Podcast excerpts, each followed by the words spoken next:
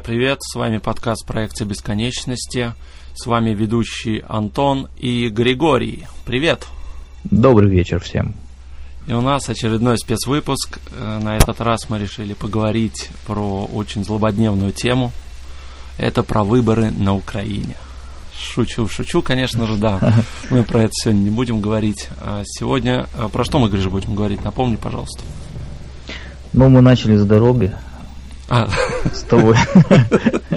Или, заканчивать будем дорогу. Скорее всего, да. То есть у нас обычно ламповый выпуск, да, про дороги. Да, дороги у нас наболевшие, конечно, да. У нас сегодня гость на самом деле. Давай, представь его, наверное. Зовут его Александр. Зовут его Александр, не совсем обычный человек, да. А, он сейчас живет в Германии. Да, Саша, привет. Да, здравствуйте. Всем привет. Можешь а, немножечко о себе рассказать? Ну, я работал до э, апреля 2018 года больше 10 лет в компании Tensor в отделе сетей передачи данных и телефонии. За эти 11 лет был определенный карьерный рост.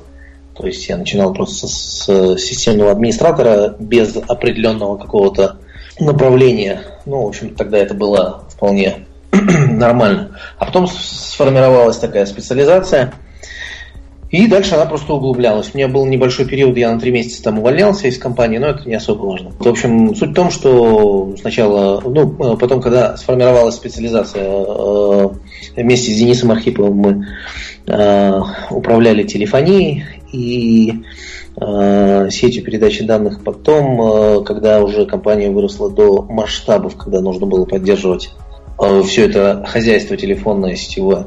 Э, круглосуточно мне предложили должность руководителя отдела эксплуатации, отдела э, значит, телефонии. Ну, поработав там где-то 6-7 лет, я как-то у меня произошел, как бы сказать, кризис небольшой, то есть я понял, что мне либо нужно развивать руководческое направление, чего мне не особенно хотелось, или же развивать направление, ну, собственно говоря... Совсем вот, другое, да? То, которое я э, в определенном смысле оставил, э, перейдя на э, руководческие рельсы. Вот. Поэтому мне всегда нравились сети, поэтому я договорился о том, что буду заниматься сетями и вместе значит, с Ваней Шадричевым, который тогда уже был таким, назовем так его, ведущим-ведущим, и сейчас им и является. Я э, перешел в сетевой отдел, э, значит, э, такая сетевая составляющая отдела из-под телефонии. А образцы правления э, отделом эксплуатации отдал другому человеку. На протяжении где-то э, трех лет, вот с 2015 до 2018 года, у нас с женой сформировалась какая-то мечта. Мы решили э, переехать в Германию. Просто возникла вот такая вот мысль, почему бы не переехать в Германию. Сначала она, мотивация была э, такая, что, ну, переехав туда, можно заработать. У нас была э, также мечта построить в России дом. Э, но в процессе осуществления этой мечты о переезде в Германию мы, ну, можно так сказать, в позитивном смысле в 2017 году свихнулись, в позитивном смысле, всей семьей Э, посетив э, Баварию и Австрию. И, в общем-то, свихнувшись, мы поняли, что, в общем-то, желание строить дом у нас уже не является основным, а может быть оно вообще отпало. Ну, то есть, э, собственно говоря, мы захотели переехать туда и остаться с концами. Собственно говоря, то есть вот сначала наступило как бы состояние, когда мы помечтали, потом мы начали эту мечту осуществлять, отправляя различные резюме, этим занималась у меня жена. Я как раз участвовал в интервью и так далее. И параллельно с этим мы стали как-то немножко изучать или знакомиться с страной. Благодаря своей супруге, потому что она ну, как-то мудро подошла к этому вопросу, говорит, слушай, мы хотим переехать, давай хотя бы съездим туда разок, чтобы посмотреть вообще, это, ну, как бы страна-то она подходит к повседневному проживанию, да? Ну, да, вот, вот ты правильно очень, э, хорошая фраза, э, в принципе, правильно иллюстрирует то, как раз, э, о чем мы думали. Вот. И мы съездили сначала в центр Германии, ну, точнее, чуть ближе к западу, это Кёльн, там, Коблен, Дюссельдорф, на неделю посмотрели, поняли, что, в принципе, подходит а потом через год съездили как раз в Баварию, после чего окончательно свихнулись. То есть дочь у меня свихнулась, потому что я ей после поездки стал задавать вопросы, она говорит, ну ей где-то на тот момент был 12 лет, а, э, она сказала, что типа, папа, я тут просыпаюсь каждый день с мечтой туда уехать. Настолько понравилось, да? Ну да, да. Вот, собственно говоря, как-то вот так вот. Ну и собственно говоря, мы с женой продолжали бомбить эту тему, связанную с резюме. И в январе 2018 мне как раз получило, мне как раз э, прислали э, два приглашения. Э, собственно, одно было во Франкфурт, другое было в Мюнхен. Те, что, те люди, которые были во Франкфурте, они предложили мне приехать. Э, там шеф был русский, но он давно живет в Германии. Вот. Я туда съездил, Пока я туда ездил, мне прислали уже контракт э, из Баварии. И когда я возвратился в Россию, я Э, дождался э, контракта из Франкфурта, сравнил их, понял, что Бавария, во-первых, э, ну, у меня мечта была сформирована, то есть не просто, как бы сказать, а неплохо бы съездить. То есть я три пункта написал. Первый пункт это я хочу работать, я хочу жить в красивом городе Германии. Второй, я хочу работать на интересной работе. И третий, чтобы эта работа отлично оплачивалась. Вот у меня мечта выразилась в три такие предложения. И опираясь на эту мечту и сравнив два контракта, я понял, что э, Бавария э, это вот, собственно говоря, ну, у нас было представление, поскольку мы э, свихнулись-то после поездки в Баварию, то и, собственно, после недолгих раздумий выбирать-то особенно не пришлось. Конечно же, Бавария. Ну и плюс, естественно, в Баварии другие деньги. То есть зарплата там была предложена гораздо выше.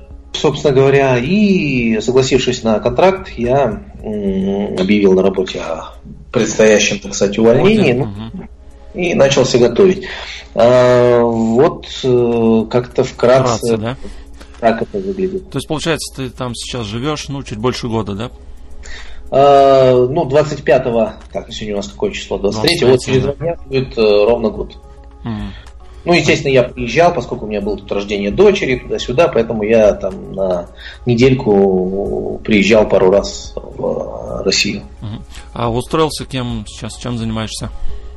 А, ну, а, значит, э, я работаю, собственно говоря, в той же области, что и раньше, а, да? В Тензоре, да, то есть э, а, компания называется Wirecard, они Э, занимаются, ну, собственно говоря, это некий э, такой, назовем его, платежный туннель к различным системам типа MasterCard и так далее. То есть uh-huh. вот у них есть свои клиенты, различные магазины, вот местные магазины, супермаркеты. И, собственно говоря, этот туннель используется для оплат Э, со стороны клиентов. То есть, когда клиент прикладывает карточку, там, MasterCard, э, э, местные карты, которые называются там, гирокарт, то, собственно говоря, платеж проходит через вот ту компанию, где я работаю. И там, собственно говоря, я занимаюсь сетевыми задачами. Ну, в общем-то, Держание инфраструктуры, да? Да, да, да. Практически тем же самым, что в Тензоре, несколько шире область действия, там еще всякие балансировщики и так далее.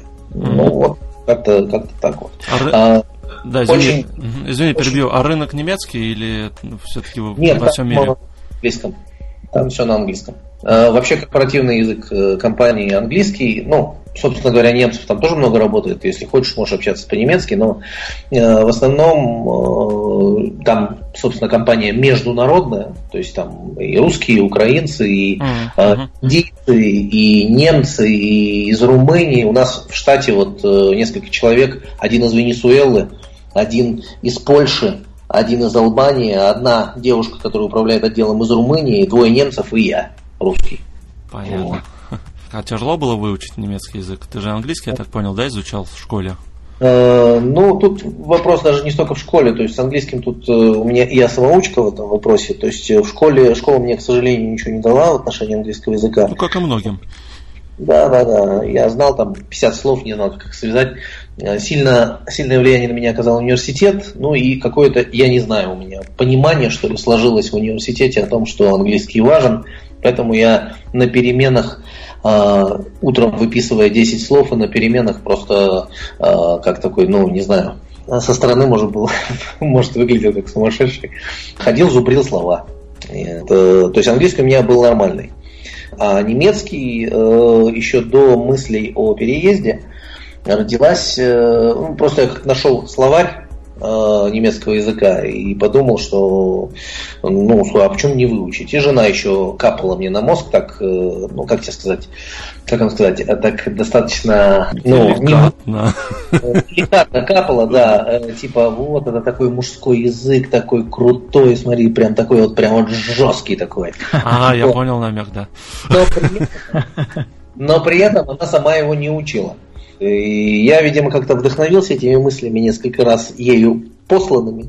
И с 2010 года я начал учить, но степень интенсивности была разная. Иногда я учил, э, как бы сказать, брал уроки у репетиторов. Это вот как раз ближе, уже, уже когда мечта сформировалась. До этого то учил, то не учил, то не понимал зачем, то понимал, что, ну, как бы сказать, ну, коли уж, ну, коли уж ты вцепился в эту лошадь, ну, оседлай ее. Но надо вам сказать, что язык, э, э, ну, такой, ну, сложный. Да. Даже русский даже русскому, несмотря на то, что мы понимаем, что вот у нас есть падежи и как бы э, там э, по-разному склоняем слова, э, собственно говоря, все равно, все равно сложно. Поэтому сейчас, на настоящий момент, состояние языка, ну, где-то там есть уровни определенные. То есть, э, э, собственно, и в английском, и в немецком там есть А1, А2, Б1, Б2, С1, С2, я не знаю, С3, по-моему, есть или нет. Э, это С3 это самый, короче, крутой. Ну, у меня где-то в районе Б2 но нужно пополнять словарный запас, но тут возникла некоторая сложность, заключающаяся в том, что когда начинаешь изучать второй язык иностранный, то происходит такое явление, как интерференция. Они начинают пересекаться. И сейчас, когда я на английском говорю, то э, немецкий, э, ввиду того, что мне его использ... приходится использовать в каждодневной э, практике не на работе, у меня здесь появились друзья, э, нужно иногда звонить, там вот жена сказала, нужно сына к зубному сводить. Поэтому так или иначе немецкий приходится и использовать. использовать. И он лезет вперед. То есть вот ты хочешь что-то сказать по-английски, и ты точно знаешь, что это слово у тебя в голове всегда было. Но, но на данный момент высказывание куда-то делось и лезет э, немецкое слово, вот прям вот лезет и говорит, вот скажи меня пофиг тебе на то, что у тебя там в голове с английским языком, скажи меня. И из-за этого э, скорость воспроизведения английского языка, она, ну, как бы сказать, вот если взять мое состояние, скажем так, несколько лет назад, и, то оно было гораздо лучше. И, то есть такая вот э, как бы сложность есть, поэтому я сейчас немножко притормозил, ввиду того, что есть каждодневная практически практика, я э, пока не сильно штудирую вот этот вот словарный запас, не сильно давлю на Э, то, чтобы его каждый день учить, вот, потому что и так достаточно ну, скажем так, достаточно ухудшенная картина по-английскому. Чуть попозже, может быть, э, приступлю снова. Немцы меня понимают. Э, чаще всего они меня понимают. Видите, тут, как бы сказать, у разных людей сложности в отношении изучения языков разные. Кто-то, не, кто-то все понимает или большую часть понимает, не может сказать. У меня проблема другая. Собственно говоря, она также была с английским. Я Э, слышу, не всегда все понимаю, но легко могу сформировать предложение и сказать. Вот с английским то же самое. Поэтому, если говорить о, о учебе, ну, в любом случае, в любом случае, э, все определяется ну, некой такой внутренней мотивацией. Я как-то читал об одной девушке, которой нужно было срочно учить немецкий, она до уровня С дошла за год. Uh-huh. Я не знаю, сколько она, то есть э, сколько она дней в неделю училась, э, ну, сложно сказать. Но вот э, ничего невозможного нету. Э, можно такое заключение сделать. Понятно. Гриша, а у тебя же сестра Швеция, да, живет? Там как ей да, язык сестра, давался? Ну, понимаешь, она по образованию, она из Белоруссии сама. Она изначально так, это был Гомельский уже забыл какой университет, там, в общем, что-то, по-моему, преподаватель иностранных языков, ну, что-то такое вот связано с этим. А, ну, да, и, да, то есть, ну, и там английский у нее был, то есть, она английский хорошо шел, то есть, у нее проблем не было. В Европе все по-английски говорят.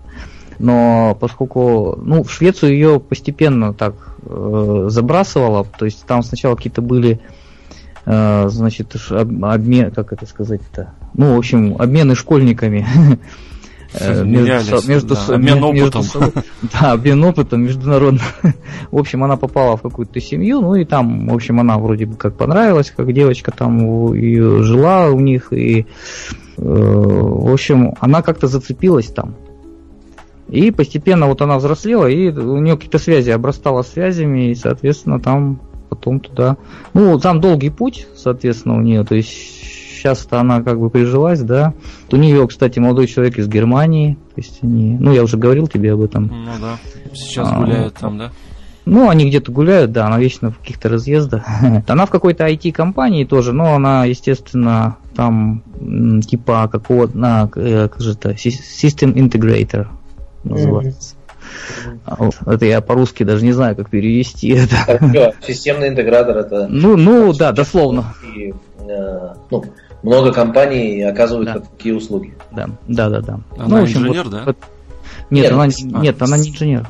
Нет. А, не ну, имеется в виду, что вот есть какой-то проект, который нужно сделать, и да. э, там, вероятно, нужно много кого к чему привязать, завязать, да чтобы да. проект осуществился да. в итоге, и компания бабки получила. В общем, человек по связям, в общем-то, вот такое. Ну, про язык. Вот, потому что она, она не только в, этом, в этой области, она работала там чуть ли не в ООН, там, кем-то там, каким-то референтом, в общем, что-то такое там. Она ее по, по всему миру.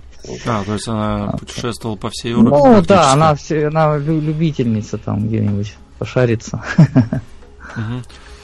Понятно. А, ну, сразу, наверное, перетекающий вопрос. А, Саша, вот ты сказал, что несколько городов, да, вы объездили, прежде чем остановиться в Баварии, да, жить. А, вот расскажи вкратце вот о городах. Вот, чем именно вот Бавария тебе приглянулась, понравилась?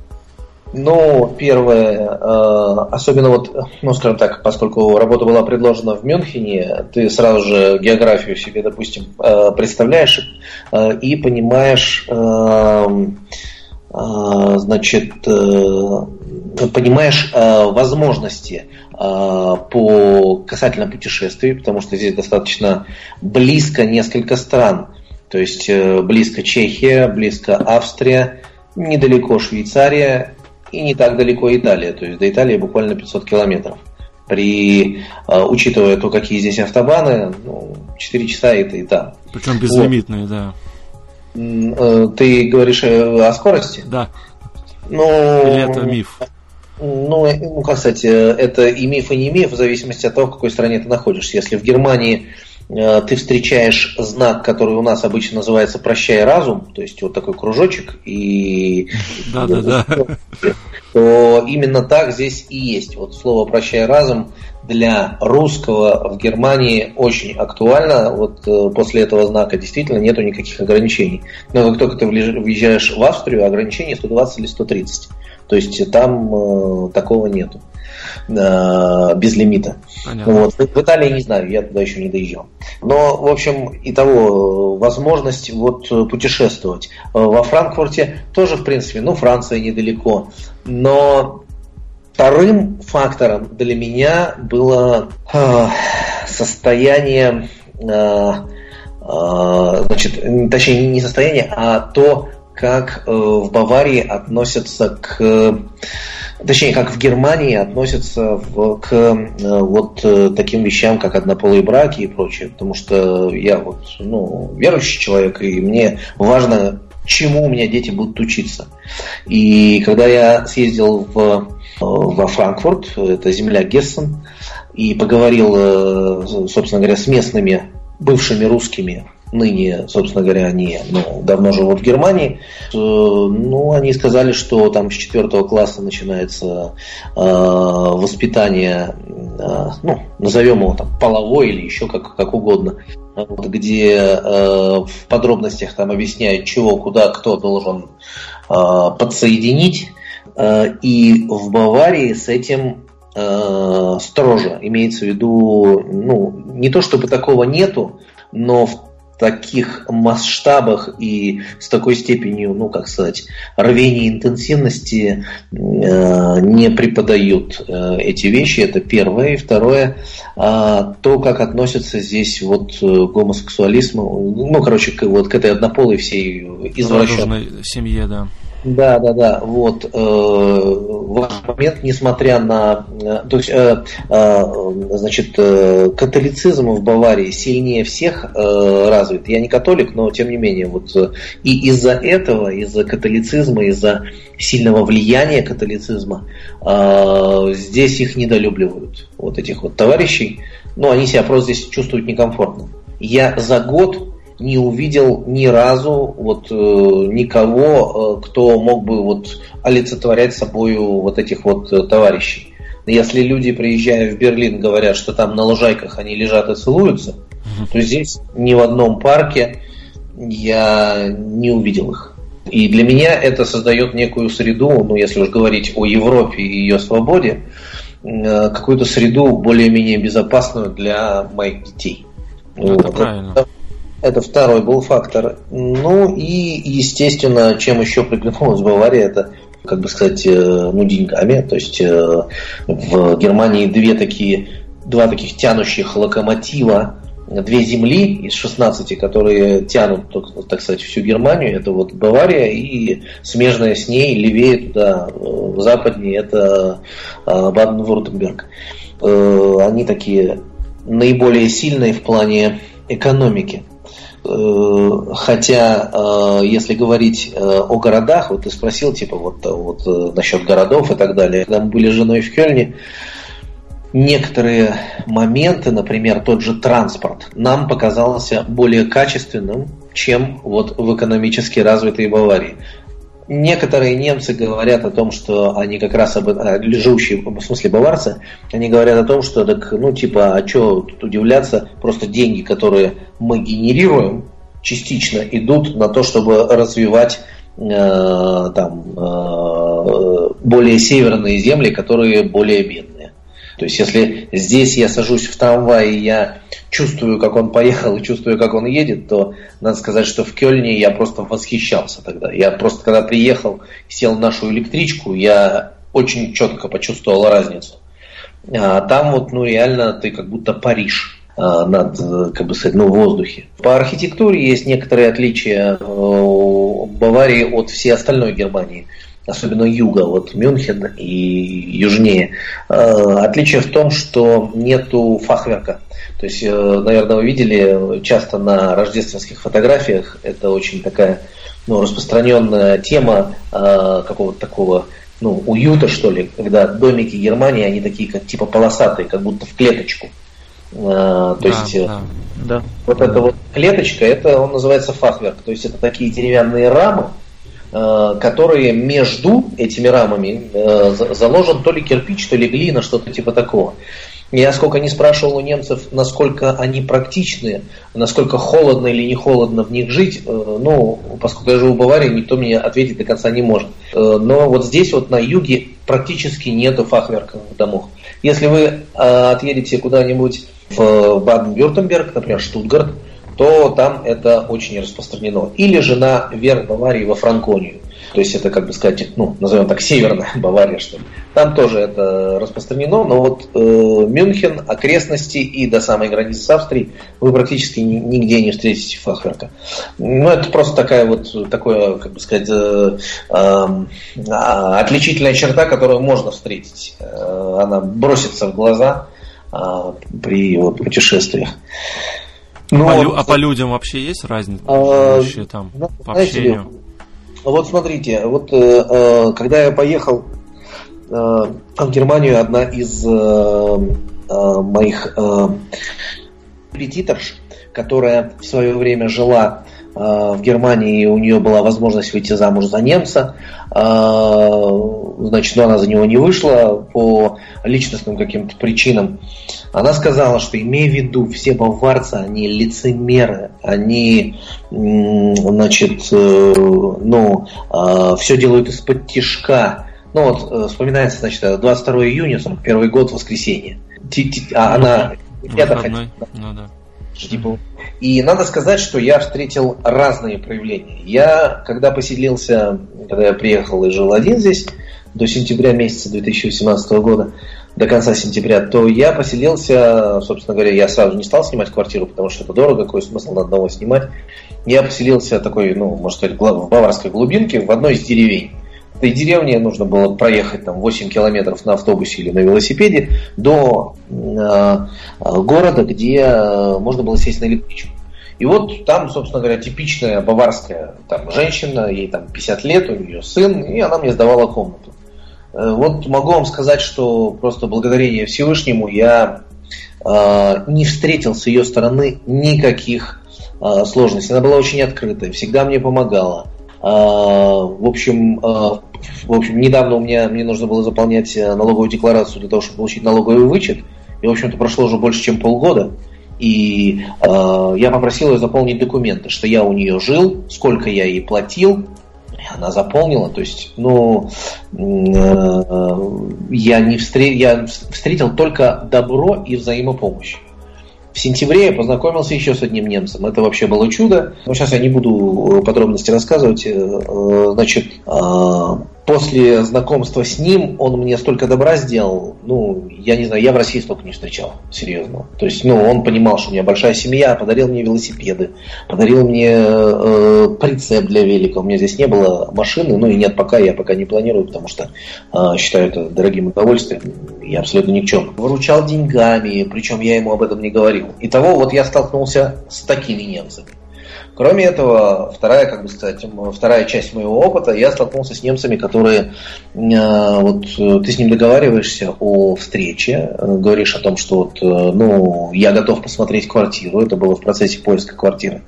И он тебе говорит, ну вот я завтра не могу, давай на следующей неделе. Я говорю, так мне звонка от вас ждать? Я говорю, ну да. В смысле, он говорит, ну да, дожди звонка. То есть я понимаю, что я должен находиться в состоянии, когда он мне позвонит. Я находился находился в состоянии доступности, и тут через неделю я получаю от него письмо. А, в это время квартиру я уже сдал. Хм. Итого получается, что вроде как я жду, вроде как я свою часть выполняю, вроде как я готов, но при этом, когда он мне говорил о том, что он от меня, а, что, что, я, что я от него должен ждать звонка, видимо, подразумевалось, что я должен постоянно мониторить и спрашивать его, вот когда вы позвоните туда-сюда. То есть такая вот тема типа из-под тишка, она проявилась. Понимаете?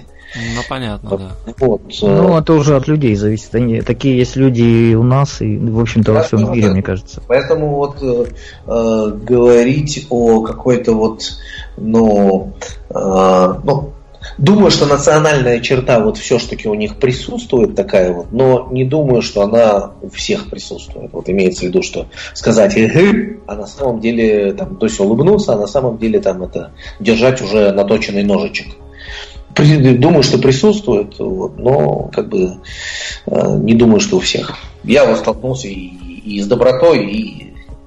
Ну, вообще отношение к русским как ты в целом встретил? Э, я...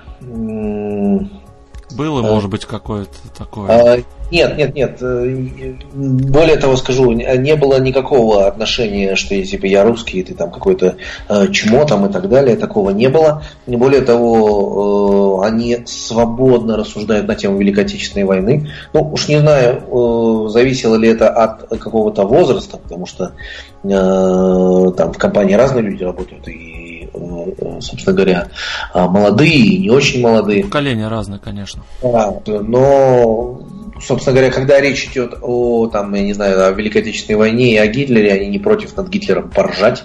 Ну, над, э, там, где на Ютубе есть ролики смешные про эту тему. И в этом случае полиция не приедет.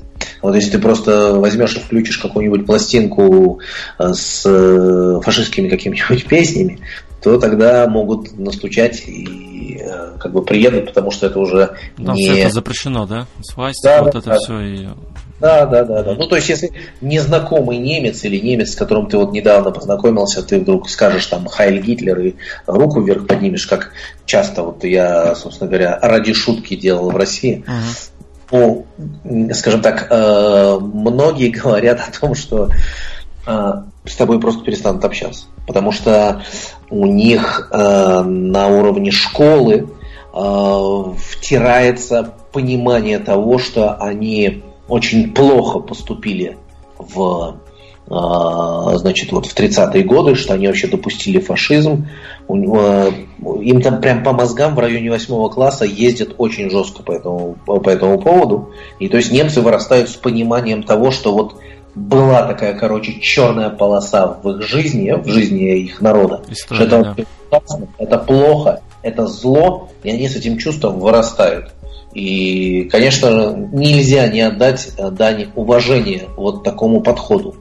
Он, может быть, сейчас немножечко пере, а, ну, как сказать, э, они переборщили, но э, факт э, вот такого вот, ну, что ли, назовем так, покаяния перед э, людьми, перед э, э, человечеством, он, он присутствует даже в образовании. Я уж молчу про то, что они сделали специальную программу для евреев. Евреи могут, э, вот если ты еврей по паспорту, то есть еврейское гражданство, ты можешь туда переехать жить. Э, то есть то, что они вот такое зло еврейскому народу сделали, они, как бы сказать, пытаются ну, скомпенсировать. Да. Это, это не может не вызывать э, просто уважения к ним. Вот. молодцы, конечно. Значит, они Поэтому помнят, что... По отношению к русским ничего э, отрицательного не э, заметил. Э, вот те, кто сдают мне квартиру, у них, видимо, есть какие-то русские корни. Они даже вот э, в сентябре ездили в Иркутск, потому что какой-то их родственник в 20-е годы занимался строительством там железной дороги. И они очень позитивно. У них даже картина висит, висит картина, и там вокзал Иркутска. Они, и там написано, что пригородные кассы или кассы дальнего следования, но вся эта фраза не уместилась в картину, и они не могли э, значит, вот эту вот э, часть слова ледования, там, следование, вот ледование не могли перевести, они меня спрашивали, что это такое. Вот у них такая вот э, русофобии нет. Они очень открыты. Это, кстати, вот еще одна семья, назовем так, которая очень хорошо к нам отнеслась. И более того, вот э, в контракте по съему жилья описано, что а, мелочи до, по-моему, там 300 что ли евро а, оплачиваются, значит, тем, кто снимает квартиру, а больше оплачиваются ими. Но у меня как-то завелась плесень, короче говоря, ввиду специфики специфики ну, вот, а атмосферных тут явлений, у них тут туманы часто туда-сюда, нужно очень часто проветривать помещение, иначе, короче, эта гадость заведется. И они взяли это на себя. Я их специально спрашивал, говорю, сколько стоит туда-сюда. Они сами оплатили, пришли люди, все обработали, убрали за собой, все отбелили. Ну, в общем, я встречаю 90% только позитив, ребят. Ну, это здорово. Давай закончим тему, наверное, про города. Ты в основном, ага. я так понял, про Баварию больше всего рассказал. Про другие мы так э, вскользь упомянули. Что вот сразу, вот, когда бросается, вот когда ты приехал, вот первый раз супруга... Ну, объясню, ну, э, первый раз я, короче... А, ты, ты имеешь в виду вот еще до переезда?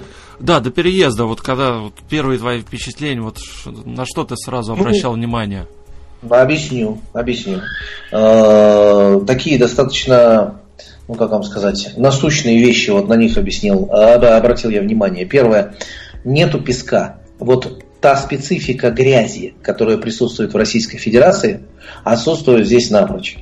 То есть это, кстати, касалось и не только Баварии, любого практически города в Германии. Вы можете просто взять, вот приложить руку к асфальту, вот так вот провести, причем сильно-сильно придавливая ее к асфальту и пытаясь ну, э, сделать так, чтобы от этого давления на руке осталось все, что есть на асфальте. И вы не обнаружите там никакой пыли. Я пока не понял, вот до сих пор не понял, как они, они этого добиваются.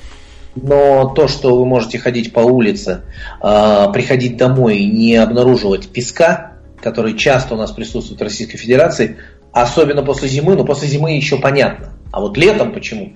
Вот, э, короче, вот песок и пыль это то, что практически отсутствует там. Вот нету и все, вот э, как факт. Э, второе, ну, есть какое-то, ну, это субъективное состояние какого-то покоя. То есть вот если вы в Россию приезжаете, то там есть какая-то вот ощущение какой-то суеты, не знаю, то ли это из-за большого количества людей, то ли еще за чего-то, не знаю, но там есть какое-то вот состояние умиротворения и покоя. Вот оно присутствует. Но опять же говорю, это фактор по, по сравнению с пылью не объективный, а субъективный, это мои ощущения. Может, кто-то так не чувствует себя. Третий момент, конечно, это ощущение какого-то, ну как вам сказать, ну, он, наверное, совмещен со вторым пунктом ощущение безопасности.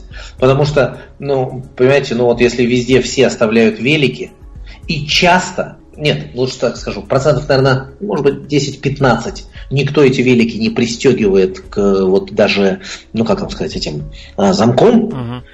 То это не может не вызывать чувство какой-то безопасности, э, это, это вызывает чувство безопасности. То есть, ну, раз так они поступают со, своим, со своей собственностью, то значит они верят в то, что ну, никто на их собственность не посягнет. А помнишь, в советское время мы же даже, по-моему, квартиры не запирали. Настолько все было тихо, спокойно. Я а, вспомнилось. А, может быть, может быть, нет, ну как сказать, э, вот я в советское время помню, у меня воспоминания где-то накопленные в голове где-то с 81 наверное, года, потому что мне тогда было 4-5 а, лет. Э, я помню, что квартиры мы запирали, не было двойных дверей, но квартиры запирали и воровство, ну, не, ну, не, не было так распространено, но, но, но присутствовало в Советском Союзе. Ну, у меня что больше еще? такие, да, вспоминаются именно деревенские воспоминания, там больше а, спокойнее было, да.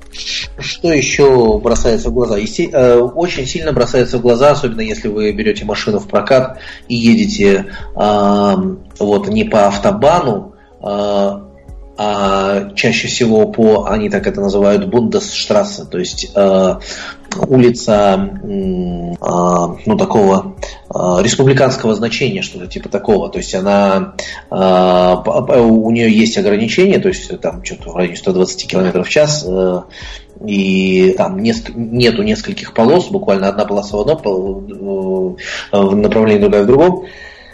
Вы обнаружите, насколько ухоженные э, поля. Вот они просто выбриты гладко. Как будто кто-то, вот знаете, постоянно, вот, вот, вот, как, вот как мужик, короче, который постоянно каждое утро бреется, я не отношусь к таким людям, но вот есть те, которые блюдут, так сказать, вот э, э, размер щетины. Вот ровно так же там э, ухожены поля. И очень редко вы встретите э, заброшенное жилье. Ну, крайне редко. Поля там они, ну, используются, да? То есть, э, ну, конечно. Не просто... Да, да, да, да. И для картофеля, и для, э, и для кукурузы, и для моркови. Для То, что у нас заброшенное, да, едешь поле какое-то. Не, не встретите вы заброшенных полей. Вот, ну, я не встречал. И не, практически не встречал, наверное, процентов, может быть, ну, ну, ну, один, если не меньше одного. Это заброшенных домов. И все дома каменные, как правило. То есть, по крайней мере, первый этаж. Первый этаж очень часто вот из камня, второй может быть из дерева. Э, вот такая вот картина, то есть вы попадаете в какое-то место, где очень, ну я не знаю, ну, ну, ну, ну, ну, ну уровень жизни вот видно, ну, ну, ну короче, он другой. другой. Это ага. очень знаешь, что вспомнилось, Гриш? Э, мы когда с тобой ездили в Минск, тоже, да? А, даже наоборот, когда мы, наверное, из Гомели возвращались уже, там, помнишь, поля, поля, поля, да, идут? Да, и ну вот... и до Минска, когда ехали тоже. Да, и до Минска. Самое. Вот сейчас Саша рассказывал, у меня вот сразу почему-то белорусская картина. Да, вот да, там, ты знаешь, я тоже вспомнил, ага, об что этом. именно, да, ухоженные поля, за ними следят, угу. чистенько, красивенько. В Беларуси это. Да, в Беларуси. Беларусь, да, мы ездили в Беларусь два года назад. Ага. На машине, на машине ага, ага. вдвоем. Просто и, это общем, сразу обращаешь да. внимание, сразу, да, вот именно вот это почему-то замечается. Угу. Ну и дороги плюс ко всему. То есть Беларусь действительно, я так по общим э, впечатлениям других людей, которые описывали, она действительно похожа на Европу, ну в этом плане, по крайней мере. Ну, поскольку у меня там, в общем-то, много очень родни живет и друзья есть, я к своему другу старому заходил, я не могу сказать, что он работает хирургом, ага. кстати говоря. Я не могу сказать, что, по крайней мере, по э, той обстановке вот в квартире, где они живут, что они очень жируют. Нет. Я бы сказал, что наоборот. Угу. Я думаю, что с зарплатами там не очень хорошо все. Ну, у нас вот, и могу вам сказать, из Тензора один из э, сотрудников ЦОДа недавно ну как недавно, ну где-то, наверное, осенью, осенью, да, где-то в октябре, что ли, уволился, поехал работать в Белоруссию, уж не знаю, причина, э, может быть, в самой конторе, которая там, это вот World of Tanks. А, uh, Wargaming, конечно. А, Wargaming, да. Да, да, да, да. Собственно, сначала туда уехал один сотрудник, из э, ЦОДа, потом вот другой. И я не знаю, то есть, что там действительно платят какие-то э, дикие деньги по сравнению со всей остальной Белоруссией. Ну, и что-то Сложно сказать. Я не знаю, но он э, счастлив, и тот, кто до этого переехал, тоже счастлив. Ну, не знаю. Нет, дело в том, что конторы э, девелоперские, они, конечно, э, несколько иные деньги зарабатывают. Я, в общем-то, знаком с некоторыми программистами, ну, у меня друзья есть программисты. А, и, в общем-то, есть э, такая информация, ну, конечно, никто открыто говорить не будет, что э, информация такого плана, что разработчик, э, значит, game developer, да, угу. они зарабатывают больше, чем те, кто базами занимается. Mm-hmm. Вот. То есть, а базами, баз. да, да, ну, да, там вот сейчас моему знакомому там архитекторам баз данных предложили, там, там какие-то сумасшедшие Извини меня, это немножечко другой уровень работы ну, это, все-таки. Да, ну, да, да, да. Ну, я просто к примеру говорю, это все на уровне слухов и домыслов. Понятно, что открытым текстом никто ничего не будет тебе рассказывать и прочее. Mm-hmm. Mm-hmm. Ну, вот, но подобная информация также на просторах интернета встречается. То, если бы меня позвали даже тестером в Wargaming, я бы согласился, переехал бы в Беларусь. Нет, ну тестер немножко... Нет, ну, ну, примеру, я просто говорю. Мониторьте. Получится, и будете жить э, в том месте, где красивые поля, ухоженно. Конечно, конечно. Э, ладно, давайте двигаться дальше. Думаю, сейчас про Беларусь можно долго на самом деле. Да, мы что-то отклонились. Да. А, давай поговорим немножко про дороги. Мы уже так скользь э, упомянули про автобаны. Уже начали с этого? Начали. А в целом э, в Баварии какие они? То есть есть ли там, как у нас, ямы там, или вообще там все хорошо? Ну, вот смотрите, вот, наверное, для Российской Федерации э, хуже всего не столько сама яма, сколько эффект от неожиданности ее нахождения. Это да. Если ты ехал вчера, ее не было, а сегодня там есть, или же, если ты едешь по луже, а внутри яма, а ты, естественно, об этом не знаешь, а тебе нужно быстро проехать и так далее, вот эти два фактора, неожиданность и подлость, а, в случае, если лужа есть, вот они э, сильнее всего, мне кажется, напрягают автолюбителей. Вот у меня такое ощущение. По крайней мере, когда я был там автолюбителем в России, меня напрягало именно это. Да, совершенно вот. верно. Верно, да. И вот здесь, конечно, ну, с этим э, так же, как и с пылью. Нету этого. То есть э, я не могу сказать, что покрытие просто, ну вот, ну идеальное, что вот если ты на велике проедешь, ты будешь, э, как будто ты не едешь, а летишь. Во многих случаях так. В некоторых случаях прям видны какие-то такие заплаточки построены, но э, никогда, я на велосипеде езжу часто, вот за э, время с мая 2018 по сентябрь, вот представляете, каждый день мне нужно было, возвращаясь домой, проезжать э, и, и, и перемещаясь на работу, мне нужно было в сумме в день проезжать минимум 16 километров. То есть умножьте это месяцев, это полторы, если не больше тысячи километров за вот эти 4 месяца.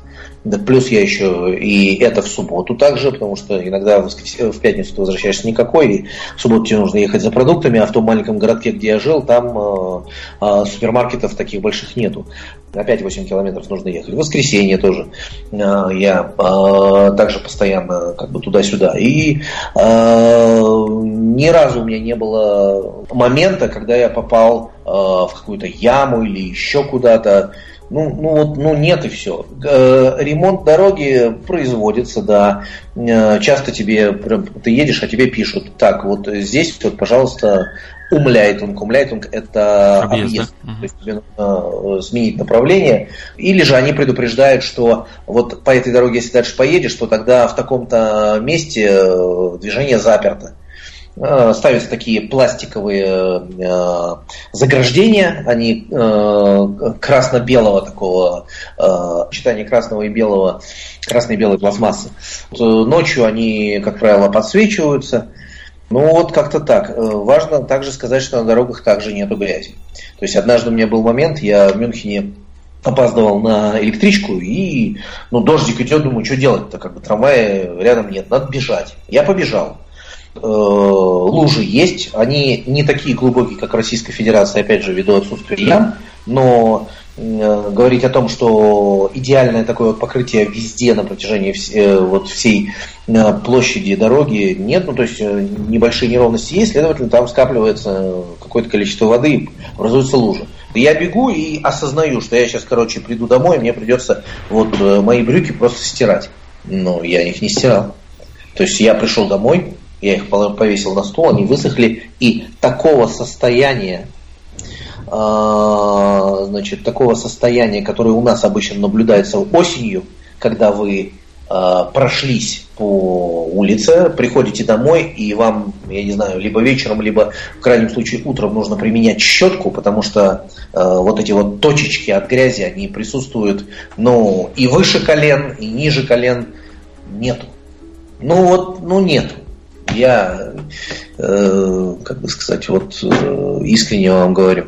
Что касается автобанов, ну, ну как, ну также, ну пробки у них безусловно бывают, безусловно, то есть, ну, э, вот если послушать э, радио, которое называется э, Бавария 5 э, 5, то там ежедневно, ну, не ежедневно, ежечасно, если не каждые полчаса, сообщается о э, пробках, о дорожных ситуациях, что вот там-то заперто, там-то заперто, там-то заперто, там-то большая пробка.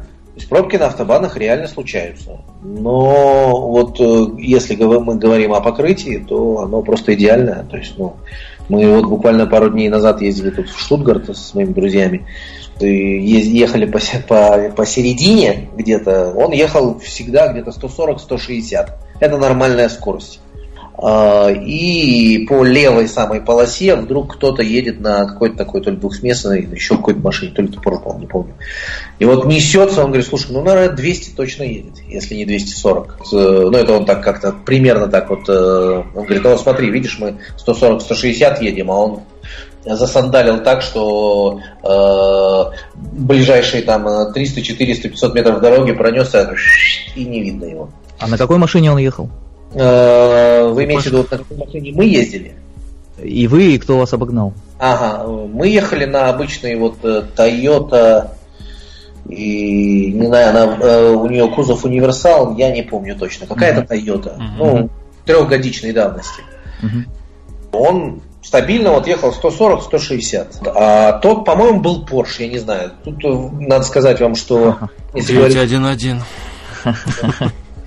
Если говорить о этих, э, о, об автомобилях, здесь, конечно же, очень часто распространены эти, как они называются, э, кабриолеты, очень часто. Поскольку теплая погода стоит э, и сентябрь, иногда октябрь. Я помню тогда шашлыки, не шашлыки, а сосиски мы жарили. Я в декабре стоял, в середине декабря стоял, а нет, 10 декабря стоял в майке. Вот. Нормально. И Э, ну, где-то примерно тут в феврале начинается в районе 7 Цельсия, то, ну, кабриолеты, короче, тут часто. Снега вот. вы не видите, да? Что-что? Снега, наверное, не видите практически. Ну, можем чуть попозже про снег поговорить. А. И, короче, автомобильный парк тут, конечно же, и национальный, и интернациональный. Но, в общем, с дорогами ситуация, ну, если сравнивать с Россией, то она, можно сказать, идеальная. Это так и есть. А велосипед... Не знаю, что, что рассказать о дорогах. Ни разу никогда не видел вот конкретного ремонта, чтобы они что-то там засыпали. Асфальтовый завод прямо в том городе, где я живу, присутствует, есть. Но э, никогда не видел, чтобы вот что-то конкретно там ремонтировали. Мост ремонтировали где-то, наверное, месяца четыре тут. Небольшой, через небольшую речку.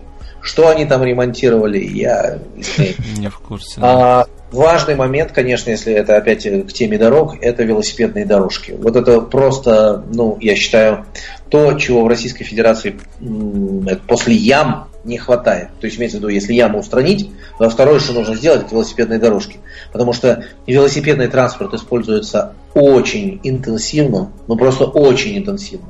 Даже можно сказать, что очень интенсивно это не, то, не та фраза, которую можно вот употреблять. На, есть, на уровне Китая, наверное.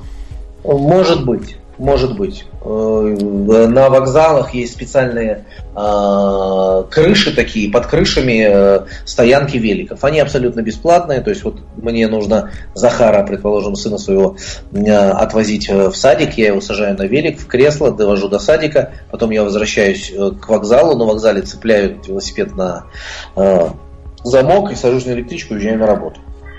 Возвращаясь с работы, я просто отцепляю велик и еду домой. Ну, потому что непрактично возвращаться домой, а потом еще 10 минут тратить на то, чтобы идти э, обратно на вокзал утром.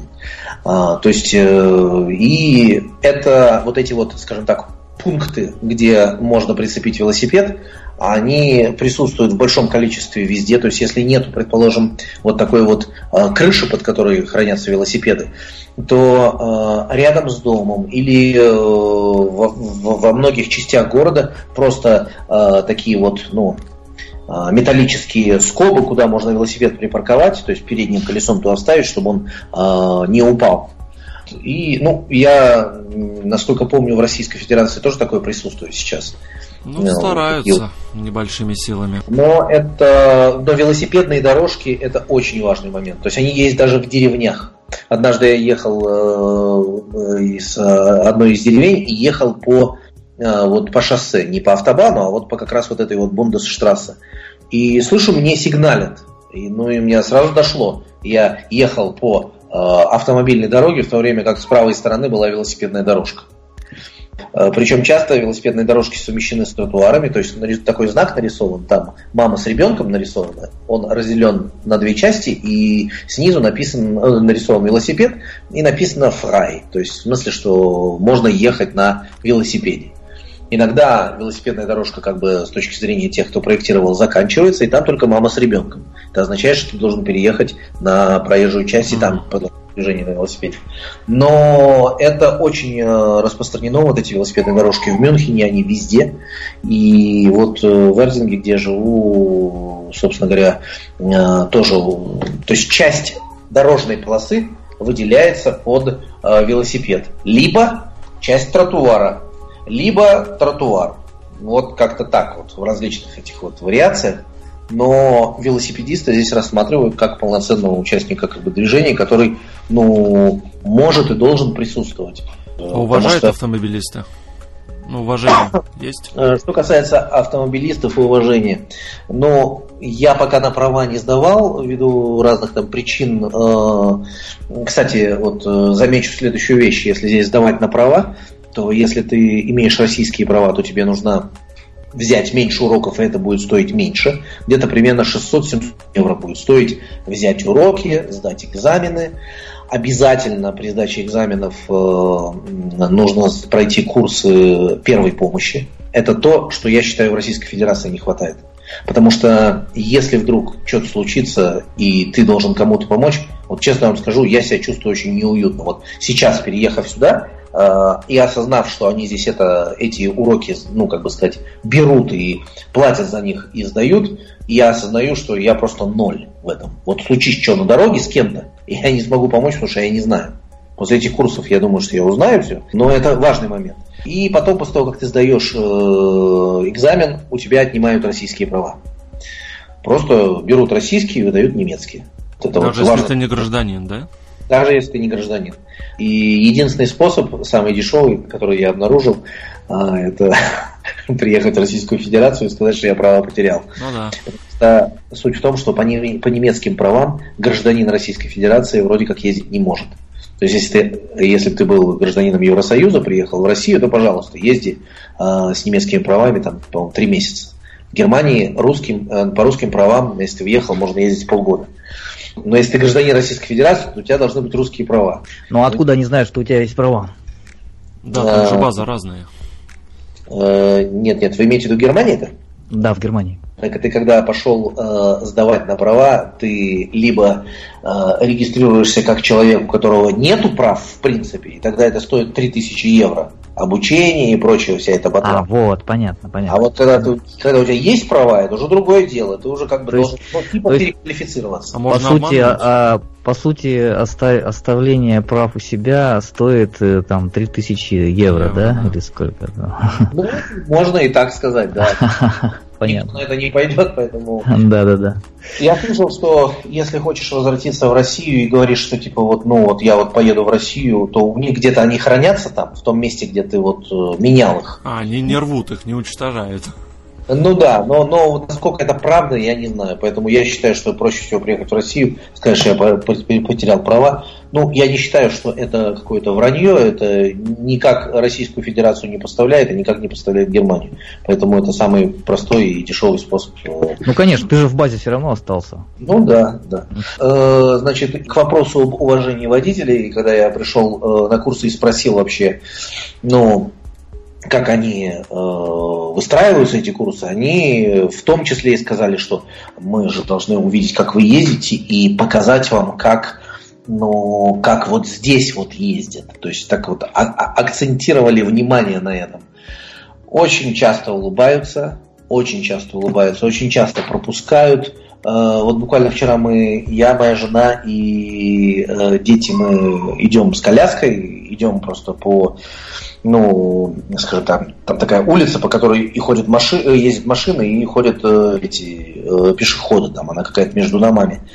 И я вижу, сзади машина идет, я чуть-чуть потеснился, чтобы она проехала, проезжает девушка на машине, и вот ей обязательно нужно растянуться в улыбке, что вот типа я как бы, как бы ей вот типа уступил и так далее. Ну, то есть вот эта вот э, вежливость, она присутствует. Ну и э, не только со стороны, со стороны водителей, вот я как-то помню, э, там, э, я не знаю, как в Мюнхене, но вот здесь вот город не такой большой, и ты, э, если в районе 8 утра едешь, то э, есть люди, которые стоят на дороге и позволяют э, школьникам перейти дорогу. То есть они там с такими там флажками, и они как бы специально, дополнительно служат ну, таким препятствием для того, чтобы автомобиль дальше проехал, чтобы он встал, подождал, когда школьники пройдут, и дальше типа э, можно ехать.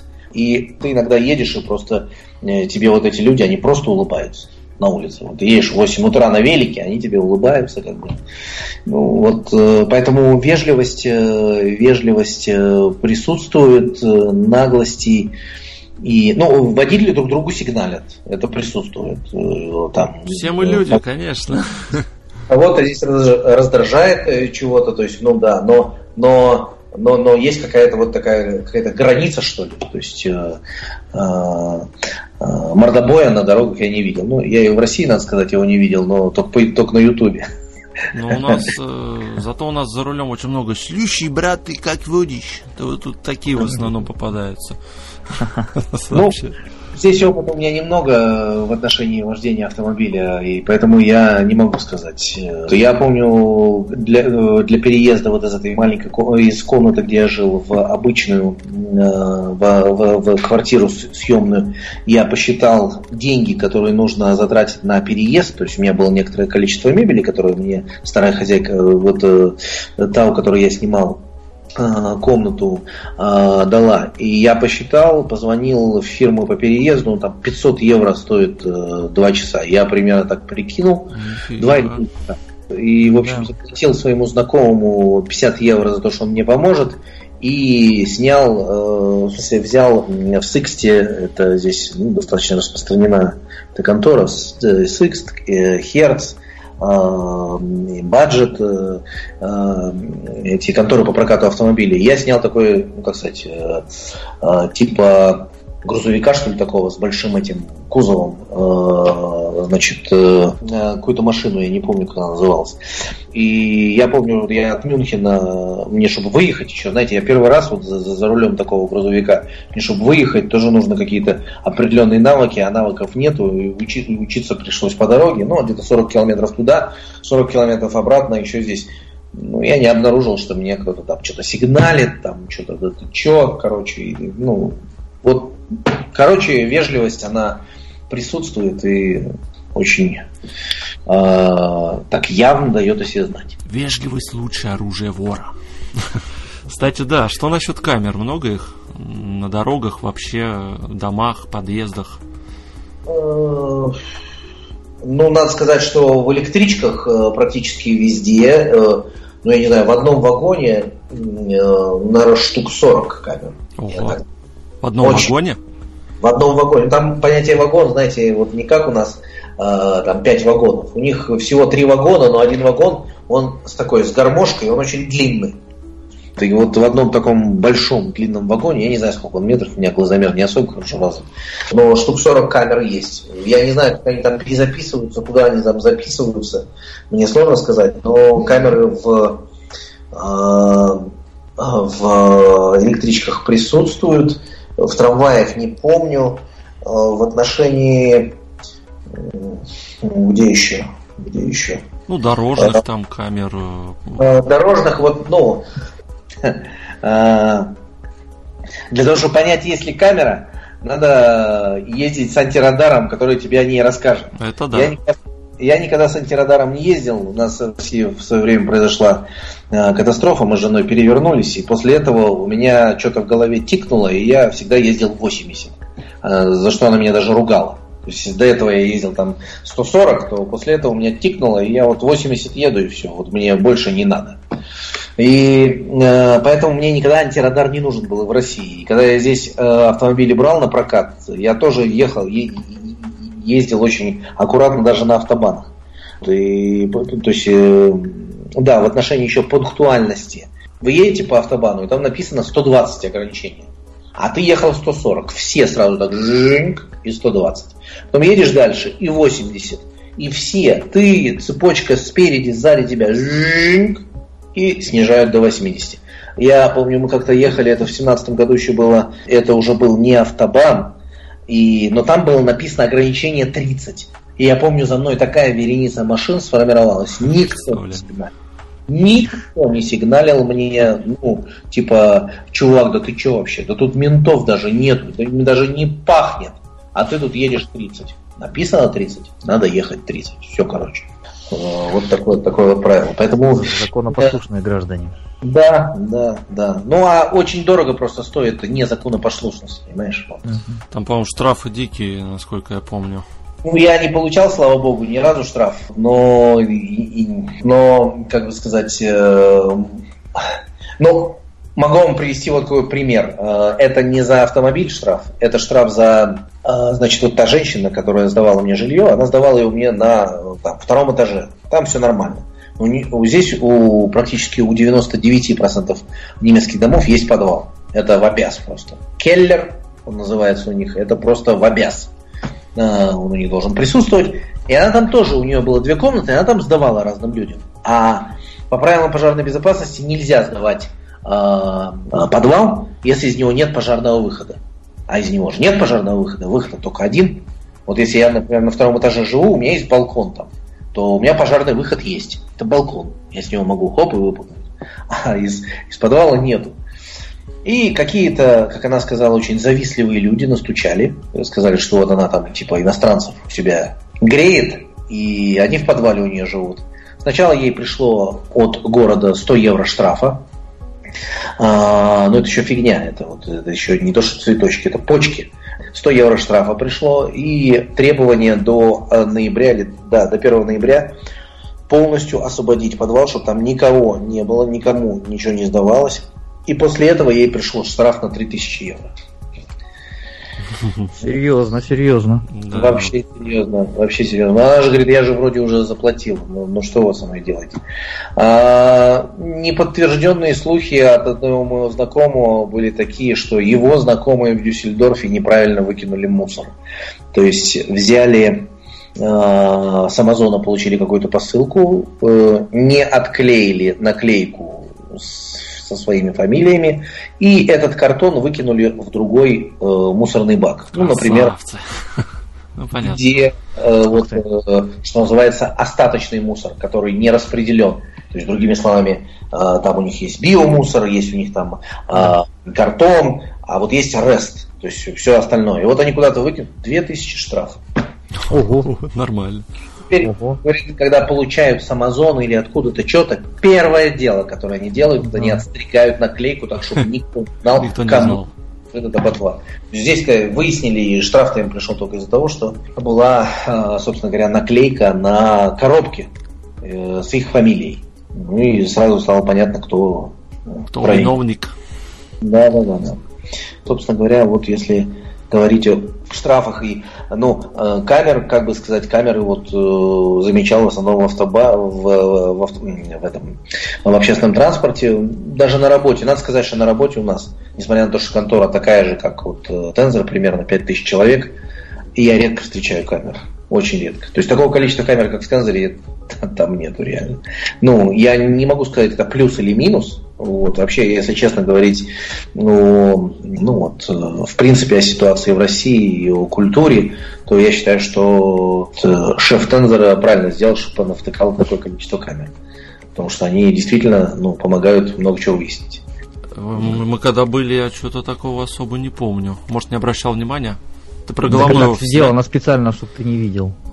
Э, были, не понял, в Тензоре, что Ну, в головном офисе вот этом новом здании, на Углической. Не, очень много камер. Я вам даже а. больше скажу. Мне одна, э, одна из камер помогла выяснить, э, чем занимался мой подчиненный там в час ночи однажды. То есть мы ему штраф за это, точнее, выговор сделали. Mm-hmm. Так что, так что. За ну, тобой следит большой брат, понятно. Ну, типа Ну, расскажи про общественный транспорт, так уже тоже упоминали. А, значит, вот, э, собственно, вопрос-то выглядит как. Э, стоит ли быстро или не очень, дорогой или нет, э, и заслуживает ли он своих денег. Да. А, ну, что могу сказать? Транспорт дорогой. Именно дорогими являются поездки однократные. То есть, если вы покупаете месячный проездной, то э, значит, э, это самая дешевая э, или самый дешевый, скажем так, стоимость одной поездки в этом случае будет самая дешевая. Ну, вот простой пример. Для, да, сакцентирую внимание вот на чем, что понятие поездки подразумевает включение любого вида транспорта. Вы не можете купить только на метро билет. Вы, если покупаете билет, вы его покупаете на любой вид транспорта. Трамвай, метро, троллейбус. А, единый проездной, понятно. Электричка, да, вот вы купили, и вы э, то расстояние, за которое вы заплатили, можете добираться на чем угодно.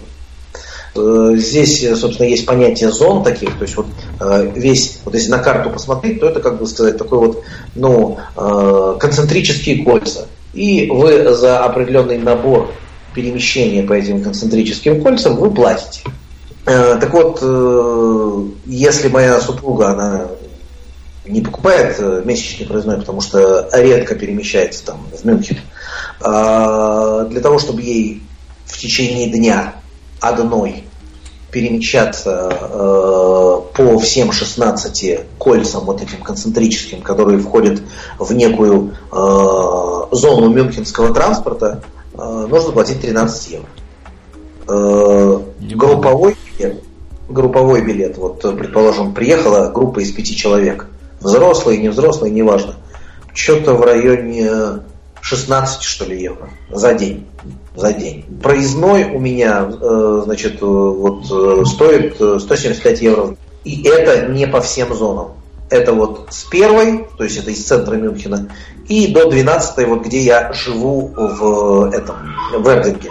А их всего этих колец 16. То есть это удаленность от Мюнхена.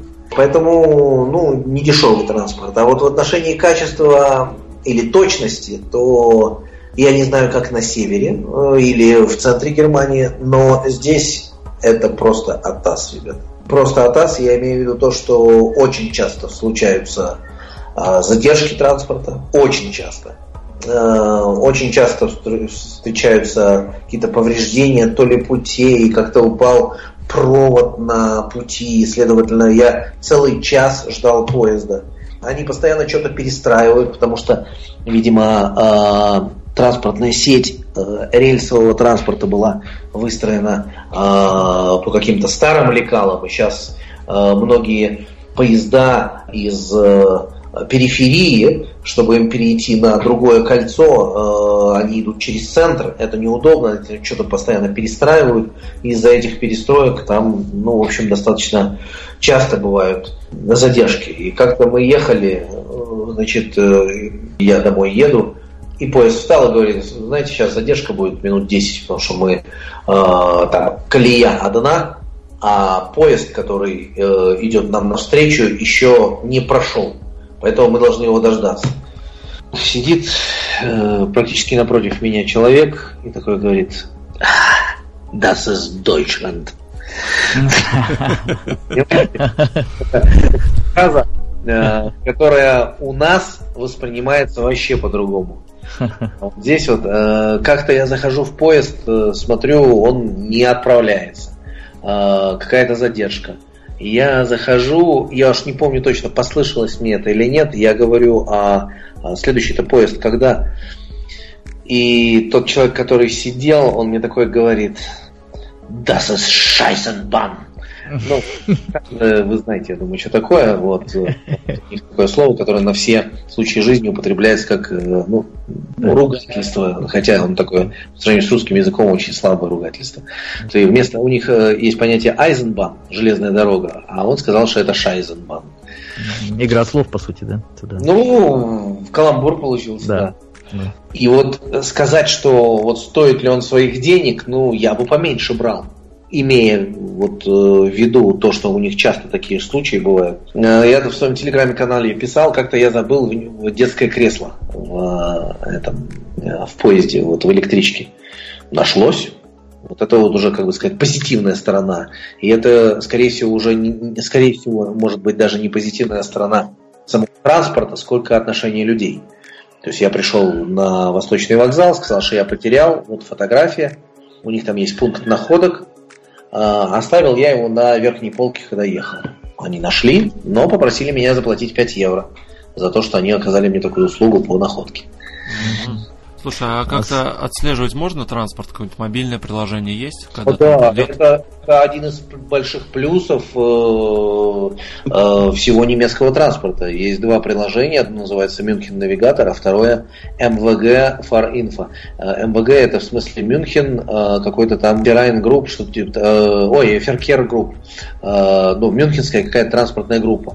Э, большой плюс Э, немецкого транспорта в том, что ты сможешь э, спланировать и простроить себе пост, э, по, поездку от начала до самого конца. То есть, вот, предположим, вот я сейчас сижу в Эрдинге, я набираю, я в своем телеграме вроде писал, я э, набираю сейчас вот Эрдинг, дальше я хочу в Мюнхен попасть на остановку Талькирхен.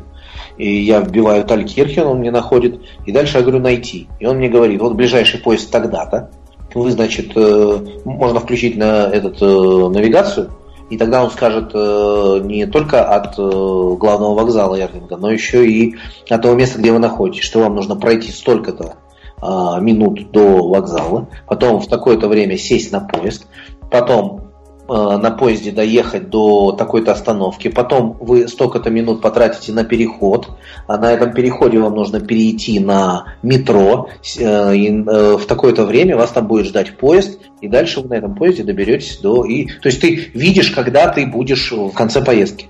А, более того, важный момент заключается в том, что вот если вы перемещаетесь между городами, то вам заранее за 20 дней, за 30 дней, за полгода известен номер пути. Это большой плюс. То есть э, это касается электричек и обычных поездов, дальнего следования, региональных поездов. Номер пути известен сразу. Это к чему, э, скажем так, э, ну почему это хорошо? Потому что если вы, у меня когда была поездка в, из Мемингема, из аэропорта в Ансбах, и нужно было пересесть на три поезда. То есть сначала ты садишься на один, потом садишься на другой, потом на третий. И в одном из, э, одна из пересадок составляла минуту или полторы. И когда ты точно знаешь, какой путь у тебя следующего поезда, то ты просто выскакиваешь из вагона, смотришь, где этот путь, и быстро туда несешься. И я успел, вот только вошел в поезд, прошло 10 секунд, и поезд отправился. Это большой плюс, что тебе не нужно искать, как, а какой же путь-то сейчас будет вообще. И это опять же также в приложении видно. Да, удобно, у нас такого даже нету. Ну, ну вот а, еще вопрос хотел задать такой да. пока.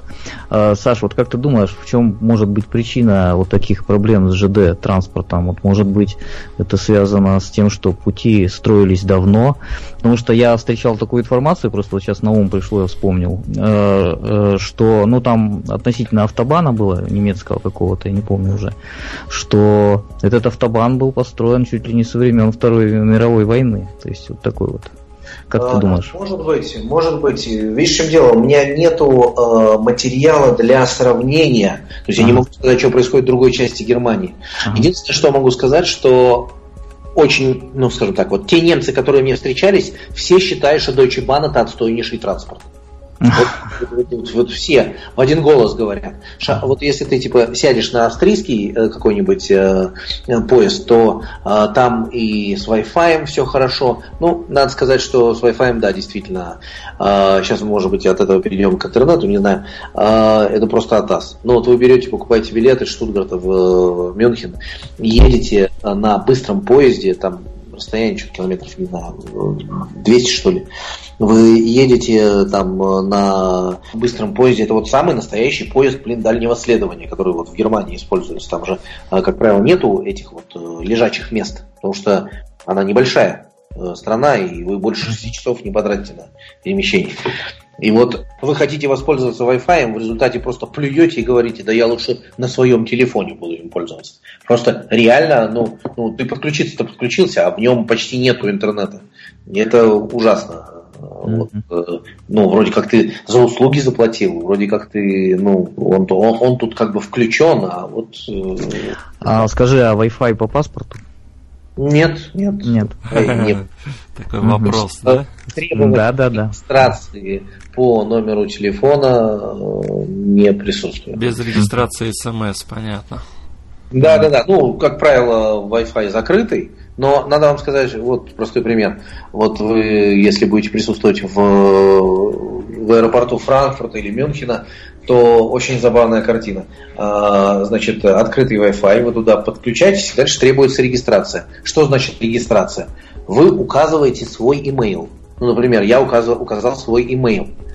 Но обычно же требование к указанию имейла что подразумевает? Что вы этот имейл проверяете, там есть какой-то код, и по этому коду вы потом подтверждаете, что этот имейл, в общем-то, ваш.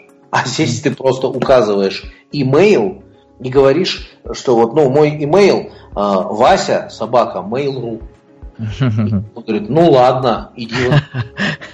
Ну вот примерно так, вот в двух аэропортах я это встречал и, и работал. То есть я жду, что меня сейчас не пустят, пока, ну это, или, скажем так, пустят ограниченно. Э, например, только на тот ресурс, где почта. Нет. А потом в следующий раз, когда ты приходишь и говоришь, что типа я как бы это, ну, Wi-Fi хочу, а он тебе в аэропорту как бы спрашивает, а ты уже зарегистрирован? Ты говоришь, ну да, Вася, собака Mail.ru. А, ну проходи, конечно. Ну, примерно так. Весело, да.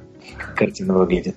Э, значит, ну, транспорт между городами, конечно, дорогой. То есть вот от Штутгарта до Мюнхена 2 часа, чтобы проехать, вам нужно заплатить от 70 до 100 евро за, в одну сторону. Но есть очень много, э, как вам сказать, вот скидок.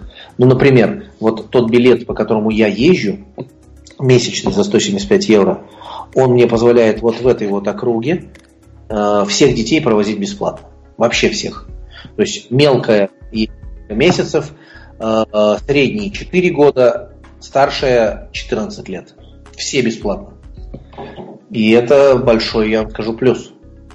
Э, потому что в Российской Федерации нужно за каждого ребенка, как бы сказать, ну, чаще всего платить. Э, ну или, по крайней мере, ну, но Короче, до 14 лет включительно дети в месячный билет включены. Есть еще э, такая вещь, как вот для перемещения между городами, такая вещь, как э, э, бан-карта. Э, ну, бан это у них путь или железнодорожный путь. Э, поэтому, собственно говоря, и сайт Deutsche Bahn называется ban.de.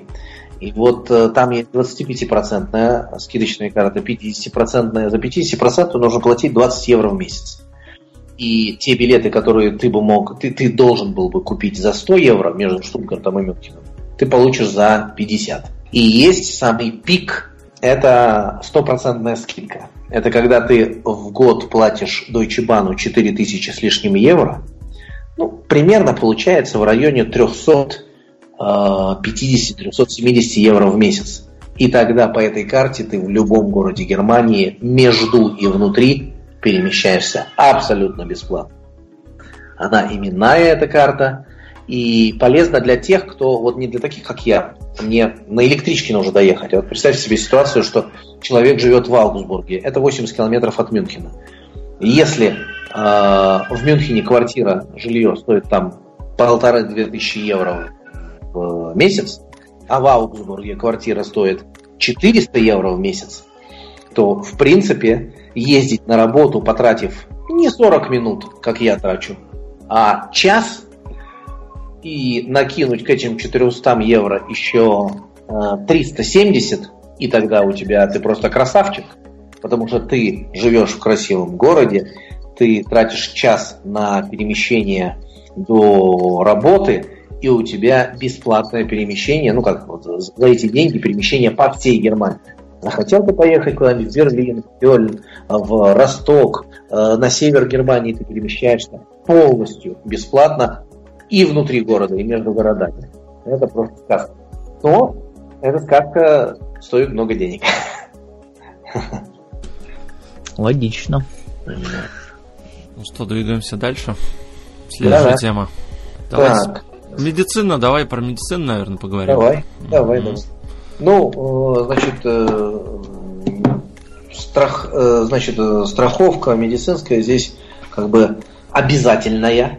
То есть ты не можешь ее не платить. Ты обязан, живя здесь, быть застрахованным. Страховка вычитается из зарплаты. То есть есть зарплата брутто, и, как правило, когда ты разговариваешь с работодателем, когда заключаешь контракт, то указывается первоначальная зарплата до налогов. Но э, скажу вам, что ну, напряжение сильного это, это э, страховка не вызывает. То есть, ну, Она дорогая, нет? Примерно, э, примерно 350 евро в месяц ты платишь. Но что важно, что я платил 350 евро, когда жил один, а потом приехала моя семья, плюс 4 человека. И моя страховка ни на грамм не подорожала. Я как платил 350 евро, так и плачу. И застрахован не только я, но и все пять человек. Угу. Это важно. А ты вносишь их потом уже? Нет, я их не факту? вношу потом. Они вычисляются из зарплаты. То есть, э, Нет, сам... я, я имею в виду члены семьи в страховку вписываются. А, да, да, да. Ну, то есть да. Э, страховка выглядит в форме пластиковой карты, на которой есть твоя фотография и личный номер. И когда приехали э, мои э, э, все, в конце сентября э, все родные, то я значит, э, подал заявление о том, что вот я, как бы сказать, у меня есть э, соединение семьи произошло. Я перечислил все их данные, отослал. Для детей фотография не требуется, а для супруги потребовалась фотография. То есть каждый получает такую же личную карту. И потом эта личная карта используется для посещение доктора, у них есть специальные терминалы, они проводят по ним картам, видимо, таким образом осуществляется э, проверка, валидная она или нет. И все. Что включено в страховку? Дети это просто для них просто ну лафа, если можно так выразиться. До конца не знаю значения этого слова, но в общем вот простой вам пример. Недавно у сына у меня обнаружилось, что разрушился сильно зуб, После анализа ситуации 6 зубов нужно лечить, и один из них разрушен так, что в Российской Федерации ничего иного, кроме как выдергивания, не делают. Ты приходишь к ним, они тебе говорят, э, слушайте, ну, выдергивать-то нельзя. Ты спрашиваешь, а как нельзя? Ну, если вы выдернете, у вас зубы-то криво будут расти. Поэтому нужен общий наркоз. Ира, э, жена моя, почитала информацию в интернете, сколько стоит в Российской Федерации общий наркоз. То есть, когда ребенка усыпляют и чинят э, зубы. Ну, по-моему, от 30 штук. Ну, Гриша тебе может рассказать, он делал недавно. Да, недавно, в прошлый год мы делали под общим наркозом ребенку своему. И чё, и чё? Ну, можно... ну в общем, ребенок находился под наркозом 5 часов. Ему делали 4 зуба, вышло это в 63 тысячи рублей. Ингаляционный наркоз, угу. как он, забыл, как он называется. Ага, забыл. Ну не суть, он, да, он это сам очень, он, он у нас, кстати, разрешен, но есть, э, э, значит, ряд людей, там генетически какие-то формы у человека есть, которые, наличие которых способствует возникновению гипертермии при использовании этого наркоза. Ага. Так, то есть группа риска, да?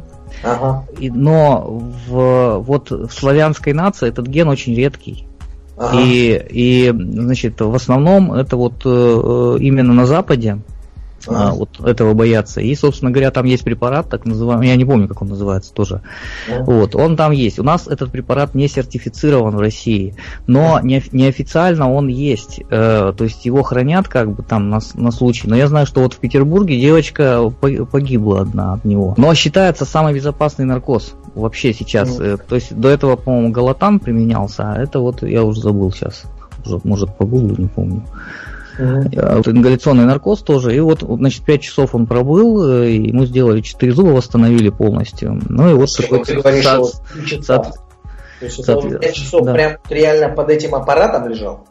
Ну да, там масочка специальная э, вставляется, э, как же она, носоглоточная, по-моему, там а. какая-то маска, она вставляется туда. И, соответственно, вот он под ингаляционным именно наркозом. Он безопасный в том плане, что он не смешивается, э, не, не, ну, не входит там, не связывается с белками плазмы там в крови и все такое. То есть пока человек дышит, он находится под наркозом. Как только, э, значит, титрирование вот это прекратилось, э, соответственно, он сразу же, он пару вдохов сделал воздуха, он сразу же выходит из него. Поэтому при выходе, то есть еще был один препарат внутривенный применен, чтобы он, допустим, в течение там 5-10 минут там потихонечку в себя приходил. Вот такая вот у нас ситуация была, да, было весело. Ну, здесь несколько иначе было, то есть, э, в общем, короче, все это покрыто страховкой. Единственное, что нам пришлось за какую-то очистку или полировку заплатить 75 евро. То есть вот мы заплатили 75 евро, грубо говоря, живых денег. Все остальное покрыто было страховкой и сделали 6 зубов. Делали, то есть под наркозом он лежал меньше. То есть э, пришла женщина, какую-то штуку ему на пластыре прилепила к левой руке. Через 20 минут он пришел в состояние вот абсолютного такого опьянения, ну там вот э, нечленораздельные фразы, не может стоять туда-сюда. Я спрашиваю, это нормально? А, они говорят, ну да, да, все хорошо. Дальше я его принес, положил, ему подключили чего-то в вену. И поставили, э, вену, когда подключили, он уже начал вообще полностью засыпать. Потом ему положили маску и сказали, папа, до свидания. Пол восьмого примерно до девяти они зафигачили все шесть зубов. Причем на одном зубе реально стоит металлическая коронка. Сейчас, сейчас, если рот открывает, то он как, знаете, этот мафиози, знаете, с серебряным зубом. Хорошо, хоть этот зуб не был, ну, как, кстати, вот он не спереди, а там вот, ну, подальше. Я просто, я когда на него смотрю, я даже немножко пугаюсь, думаю, что такое ребенок с металлической коронкой. Я спросил, а что же будет дальше? Они говорят, ну что, этот зуб с коронкой вытолкнется нормальным зубом, все зубы будут ровные. И он проснулся не сразу. То есть вот я э, через полтора часа э, сказали его обратно забирать, я его перенес в спальню, там такая небольшая комнатка, и там две кровати или три стоят, куда детей приносят после наркоза. И вот он, э, там какую-то еще к нему штуку подключили, измеритель кислорода, еще что-то. Угу. В общем, он спал, спал, спал, еще где-то примерно минут 40-50. Потом он пришел в себя, э, ну так, ну так тоже такой немножко, немножко покачивается туда-сюда. Ну и где-то примерно еще час он отходил. Ну, в сумме где-то вот с 7.20 э, до 11, ну, вот считайте, 4 с лишним часа а, он провел в таком состоянии, и вот я заплатил 75 евро. В принципе, можно было настоять, конечно, и сказать, что я не буду ничего платить, но, в общем-то, пытаться, как вам сказать, э, ну, что-то доказывать на немецком языке, ну, пока он еще не в таком состоянии, чтобы здесь это делать, и потом я думаю, что они, ну, а, явно не обманывают. Э, есть, по крайней мере, в текущих обстоятельствах есть какое-то основание доверять. Даша у меня заболела бронхитом э, в ноябре, по-моему, месяце. Мы приходим к врачу, он определяет, что это бронхит, и говорит, выписывает э, рецепт, по которому я получаю в аптеке бесплатно ингалятор. То есть это электрический прибор, который, собственно говоря, в него подключаешь. А, вот как, ну, как у нас есть физиотерапевтический кабинет, где у нас ингаляция делают. Вот здесь то же самое. То есть мы посмотрели, где-то примерно 100 евро он стоит. Ну, если вот так вот просто покупать в аптеке, его выдают бесплатно. Регистрируют ли они о том, э, тот, тот факт, что они нам его выдали, или не регистрируют, я не знаю, но новые запакованные упаковки. Всем детям практически вот все эти нурофены и прочее ботва, все бесплатно. А возвращать надо этот ингалятор потом? Нет, да? не надо. А, не надо. Нет, не надо. То есть я его тоже могу использовать. Э, то есть это не, это не прокат. Это просто новый аппарат, угу. вот, застрахован, вот, и все. Взрослым, э, ну, у меня как-то было повреждение руки, я с велосипеда упал. Ну, тоже вот приехал, мне сделали рентген, но нюанс важный касательно медицины здесь. Если речь идет о каких-то заболеваниях типа вот э, ротовирусной инфекции и так далее, они очень прохладно к этому относятся. Но вот ты приходишь, предположим, вот я пришел, у меня недавно была температура и глотать больно. Ну вот температура 39. Я прихожу, я еле дополз к доктору. Да, кстати, э, в таких обстоятельствах рассчитывать на то, что тебе врач на дом придет, вообще не так. То есть никакой врач тебе не придет. Вот если подыхать будешь, тогда придет. Ну, в смысле, это скорую можно вызвать. А так, э, иди сам в больницу, все, дойдешь. Я сел на велик, еле доперся. Прихожу к врачу, говорю, вот так и так. Он осмотрел горло, говорит, да, есть покраснение. Ну, что я вам могу сказать? Э, два лекарства, норофен и долбобен. Такая хрень. Э, долбо, я не знаю, может, окончание не до конца, бен. Но, в общем, это таблеточки, которые облегчают, э, вот они снижают чувствительность вот, рецепторов, и прям ты чувствуешь, что немножко у тебя даже вот чувствительность к приему пищи падает. Но, по, по крайней мере, э, проглатывать легко. И, в общем-то, все. А так, говорит, у вас дней 10, наверное, будет это длиться. Ну, в общем, все, до свидания, успехов вам.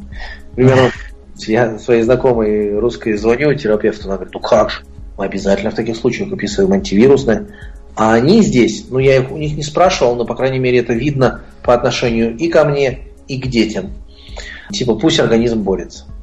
Он на то и создан, чтобы бороться, и uh-huh. в таких обстоятельствах э, нефиг чего-то себя, в себя пичкать. Температура 38 для них не температура.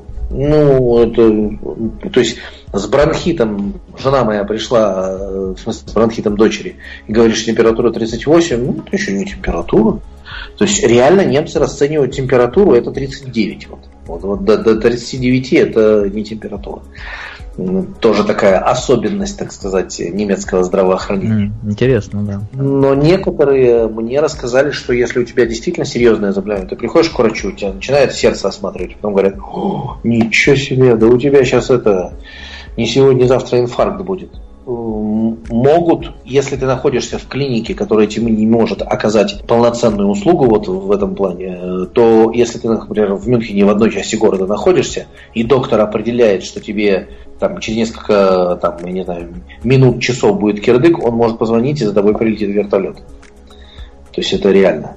Это, я не знаю, как насчет Эрдинга, но в Мюнхене для того, чтобы тебя быстро переместить в ту клинику, э, из той клиники, где ты находишься сейчас, где тебя осматривали, в ту клинику, где тебе могут оказать полностью услуги, э, э, ну, чтобы тебя, как бы сказать, не допустить инфаркта, могут запросто переместить вертолетом. Э, все вот эти вот АМР, э, или как они там правильно называются? Ой, прошу прощения, АМР. МРТ. МРТ, да, вот эти вот томографии, это все в страховку включено. А, я мало по врачам хожу, хотя можно было бы и больше. А то что они страховку получают, а я услугами их вообще не пользуюсь. Просто Саша, Но, отказаться и... можно вообще от нее? Или она просто ну, ну, по получается, что нельзя. Да, нужно? Это да. государственная обязательная страховка, да. ровно такая же, как у нас э, в Российской Федерации. А если у тебя нет работы? Допустим. Э, если у тебя нет работы, то смотря кто ты такой. То есть, если ты э, гражданин другой страны, то тогда ты скоро перестанешь э, Быть э, вот здесь вот. Э, вот. А если ты немец... Именно потерял, да, работу. Э, ну, мы сейчас переходим на другую тему, но, в принципе, нормально.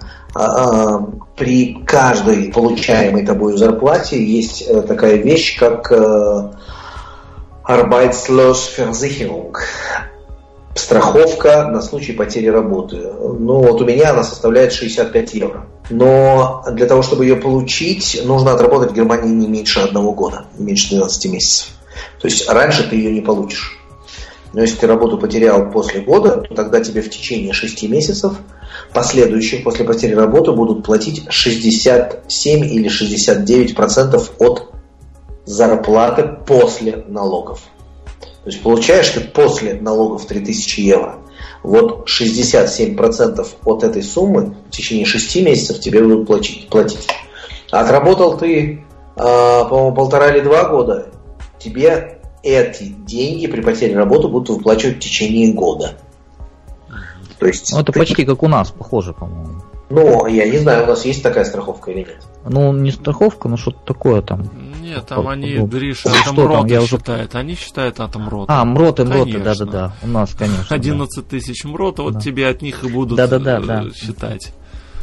Я вот сомневаюсь, что при потере работы, вот в Тензоре я получал, э, ну, по ярославским меркам неплохие деньги, где-то где-то тысячу евро, наверное по сегодняшнему курсу. И вот я сомневаюсь, что при потере работы я бы получал бы 67% от этой суммы. Ты бы получал тысяч шесть-семь. Где-то ну, так. Как бы это не смешно звучало, да, так и есть. Да, но вот если, как бы сказать, развить тему денег и выплат, то э, вот если, предположим, два супруга работают в Российской Федерации, и один из них уходит в отпуск по уходу за ребенком, то тогда, если не ошибаюсь, Э, он будет получать значительную часть своей зарплаты. Если я не ошибаюсь, там, по-моему, до 23, до 30 тысяч рублей. Э, в Германии такого нет.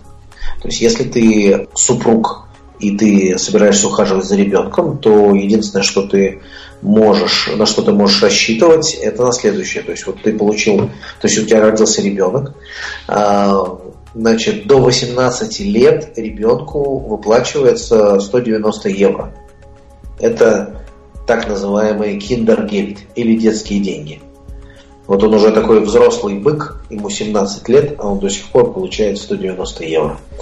Выплата на конкретного ребенка зависит от того, сколько у тебя детей в принципе. Вот у меня на Дашку практически, э, которая родилась 15 июня 2017 года, выплачивается почти 200 евро.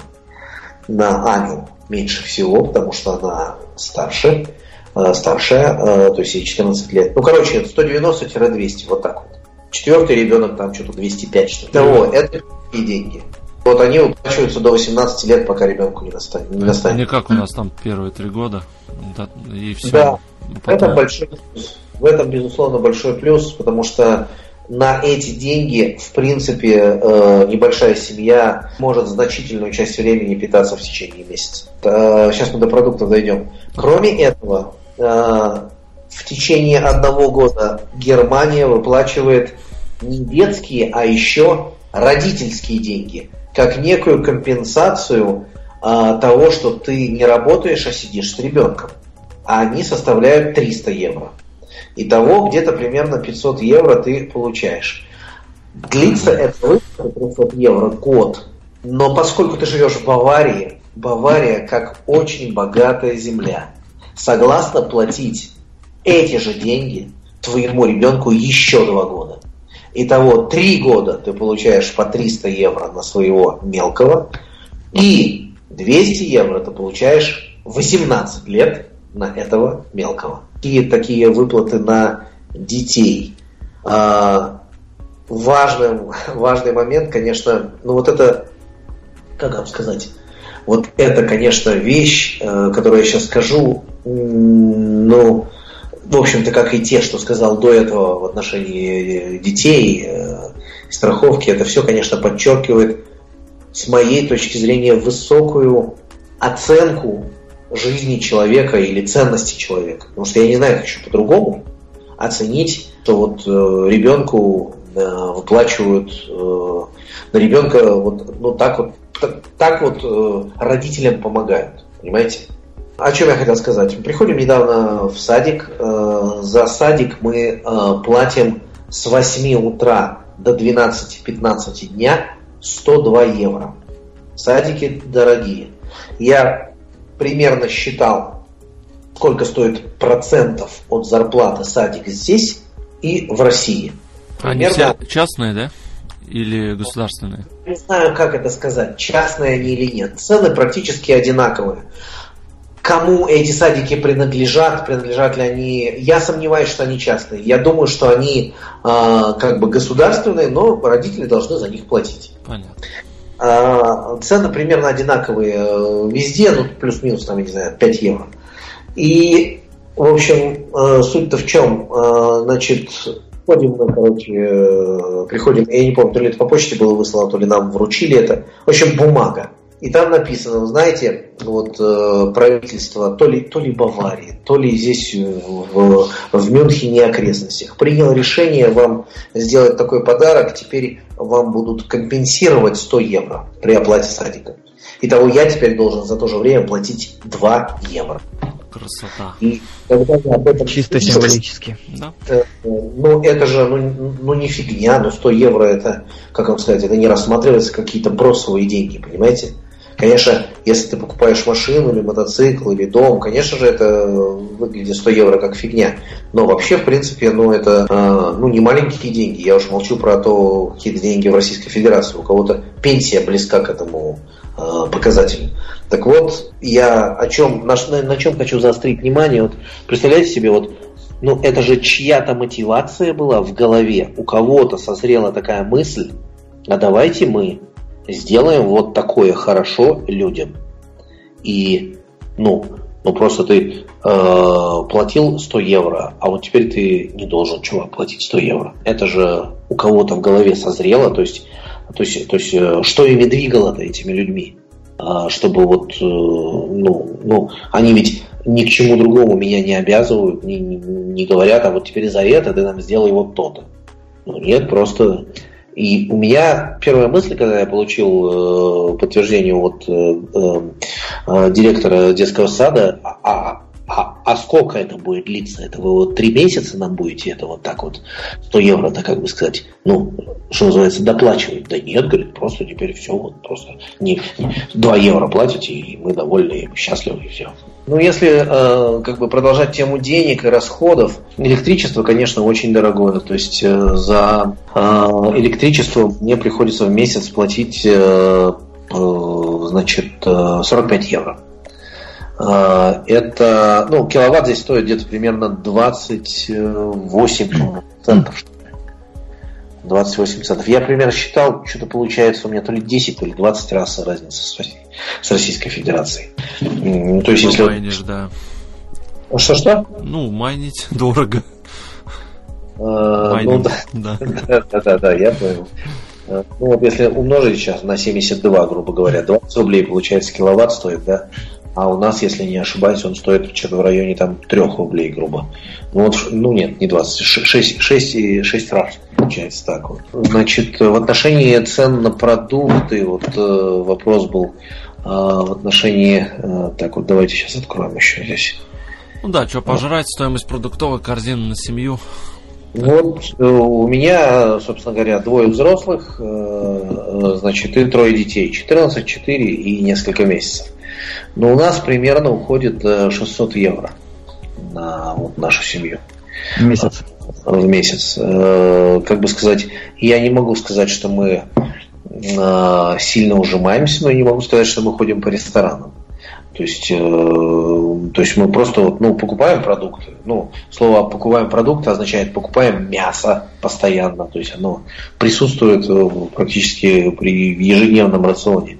А, так что там молоко, овощи, фрукты, э, всякие там газированные напитки и так далее. То есть все это присутствует. То есть э, жена щи варит, там борщ варит. Значит, и вот примерно, примерно э, где-то 600 евро на продукты уходит. В принципе, можно попытаться ужаться. То есть я на работу тоже на работе не, а, имеется в виду, не покупаю, там есть готовая пища, но она стоит 5,5 евро, я знаю, как э, можно, э, собственно говоря, приготовить что-нибудь за два, и поэтому какой смысл там тратить дороже. Поэтому я здесь считаю, что Считаю, что на работе еда стоит дорого, поэтому готовлю дома. А вы закупаетесь э, как часто? То есть сценарий а, какой? Ты раз в неделю или да, там да. как? Я упомянул, что вот мой друг подарил мне два велосипеда и этот э, э, прицеп. Ввиду того, что здесь э, дорожная обстановка очень комфортная, мы, что называется, основное ядро продуктов покупаем один раз в неделю, то есть мы едем в субботу, покупаем где-то примерно, ну, я так примерно думаю, что килограмм 30. Ну, Ого. Слово э, прицеп, ну это нормальный полноценный прицеп, куда можно посадить двух детей. Там нету просто сейчас сидения, там просто металлическое дно, оно, он полностью такой закрытый, э, таким вот, э, как сказать, э, синтетическим материалом, типа палаточным. Вполне цивильно выглядит. То есть мы э, затариваем полную вот эту вот тележку и, собственно говоря, везем до э, ближайшего продуктового магазина, доехать там 6 минут на велосипеде. Все в этом вопросе очень удобно. То есть мы с супругой вдвоем едем на велике, и, собственно говоря, э, возвращаясь, я везу, а она меня сопровождает. Грубо говоря, вот так. Э, безусловно, э, как бы продукты стоят по-разному. Я бы сказал так, молоко стоит примерно так же, как и у нас. Примерно, ну, можно найти за 65 центов молоко, литр молока. Вкус несколько иной. В Российской Федерации, считаю, молоко лучше. Ну, я имею в виду по вкусу. Но видите, вкус такая вещь, ее уже можно изменить, усилить, э, при этом ухудшив качество продукта. Но если субъективно говорить о вкусе, то мне и моей дочери русская сметана и русское молоко намного ближе по вкусу. Здесь все-таки сметана не такая. Сметана, ну, тоже примерно, даже может быть дешевле, чем э, наша. То есть 35 рублей стоит, по-моему, то ли 100, то ли 200 грамм сметаны. Близко, короче. Мясо стоит дороже. То есть э, килограмм мяса стоит где-то примерно 8-10 евро. Килограмм свинины, говядина, э, ну, говядину можно по такой же цене найти. Да, дороже, дороже. Э, но есть говядина, собственно говоря, и по 50 евро килограмм. Ого. Я уж не знаю, что там за... Мраморная что там, что там за говядина. Кто-то мне сказал, что там э, корова музыку включает, и поэтому. Не знаю, как это влияет на мясо, потому что оно там полно витаминами. Может, корова в этот момент столько витаминов выделяет в это мясо, что, ну, как бы, или они там задерживаются, я не знаю. Но, как бы сказать, э, на такое мясо я не заглядываюсь, потому что меня устраивает мясо за 10 евро. Что касается таких э, ну, овощей, как э, картофель, э, там, лук, ну, где-то примерно 2,5-3 килограмма картофеля можно купить за 2 евро. Ну, вот как-то так. Ну, это будет дороже. Ну, э, для сравнения скажу, что когда у нас еще вот Даши не было, э, было, собственно говоря, нас четверо, то в Российской Федерации, когда мы жили, у нас уходило, это вместе с тем, что я могу иногда в Тензоре пообедать и так далее, где-то примерно 20 тысяч рублей. То есть э, я, мне некоторые э, люди в России говорили, что я что, воздухом что ли питаюсь вообще? Типа 20 тысяч. Ну, я на самом деле тоже где-то на эти деньги питаюсь. 15-20 у меня выходит. Да, вот, э, то есть, ну вот сейчас, если 600 евро умножить на 70, ну там 2, грубо говоря, ну в два раза практически э, продуктовая корзина а, по сравнению с э, Россией. Но это нужно учитывать, конечно, что у нас родился, родилась мелкая, и детское питание тут одна а, банка, такая металлическая, ну где-то хватает почти на неделю. Ну вот почти на неделю, она стоит 15 евро. То есть, э, в принципе, вот э, смотрите, где-то где получается плюс 60 евро, э, то есть 60 евро с лишним я плачу за то, чтобы мелкую кормить. Ну, плюс еще всякие там пюрешки и прочее, все и так далее. То есть э, да, нельзя не учитывать, что это повлияло рождение мелкого, э, нельзя не учитывать, что это повлияло. То есть нельзя говорить о том, что ну, это вот не человек, поэтому можно считать, что и у вас четверо. Ну нет, не так. Э, Все-таки если бы у нас было четверо, то уходило бы меньше денег. А пиво почем? Что-что? Пивасик. А, слушай, видишь, что дело? Я алкоголем не интересуюсь, поэтому я не могу сказать. Он очень популярен, конечно, здесь. То есть, ну, я а, не мог не спросить просто. Да, да, я ждал этого. Да. Ну, я реально не, не, не покупаю его, поэтому не знаю. Ну, слушайте, ну, по-моему, если я не ошибаюсь, э, вот металлическая банка, что-то в районе 300 миллилитров, ну, ну, наверное, что-то от 80 центов. О, ну, Это какое-то мюнхенское пиво, ну, то, что в стекле может стоить, ну, не знаю, ну, может, евро. Ну, это в принципе, как у как нас. у нас, да, да, да, такие же Да, цены. да. Наверное, да. Наверное, вам здесь в этом плане Нам виднее, да.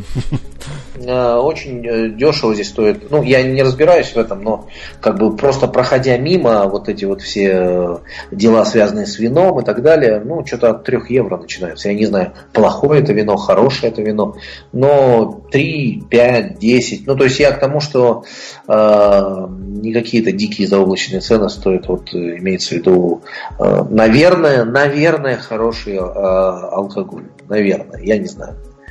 Э, Хлеб, э, тут, конечно, немцы в этом плане очень сильно преуспели, они обожают его в различных вариантах. Это я еще понял, когда я первый раз был в Германии в 90-м году, когда у них только вот объединение э, как раз начиналось, по-моему, я до объединения съездил, это было как раз в Гессене, в Касселе, и там каких только не было видов хлеба в самом простом студенческом отеле, где в номере живут четверо человек. Вот там просто оттас какие виды хлеба были, и то же самое сейчас. То есть э, в этом плане они, конечно, молодцы. Я думаю, что Российскую Федерацию они в этом плане переплюнули, потому что а, ну, вот такое разнообразие всяких булочек, кренделей. э, И, ну, если говорить о стоимости, то, конечно, он стоит дороже, чем в Российской Федерации. То есть 500 грамм хлеба, уже нарезанного такого, но вполне нормального, качественного, э, стоит э, где-то примерно... Так. Да, видимо, да, связь пропала. Сейчас мы перезвоним тогда ребятам. А, у меня интернет пропал. Извиняюсь, друзья, у меня интернет вылетел, поэтому я вас А, не да, слышал. я- А. Мы А почему, почему стоимость э, выше, высокая достаточно? Я не делал, но мне говорили, просто сделать копию ключа. Ну, это не станет вам э, э, 100 рублей или 150 рублей. Вы как минимум заплатите где-то около 20 евро на то, чтобы сделать копию ключа. А Если ключ какой-нибудь особенный, а особенный, вот, предположим, у нас, э, это для меня было, конечно, с самого начала шоком. Я беру один ключ, подхожу к подъезду, открываю этим ключом дверь в подъезде. Дальше я подхожу к квартире и тем же самым ключом открываю квартиру. Какой у меня вывод напрашивается? Что этот ключ подходит ко всем квартирам. Но это не так. У них специальные выемки, которые, скажем так, э, замок от э, подъезда менее уникален, чем замок от квартиры.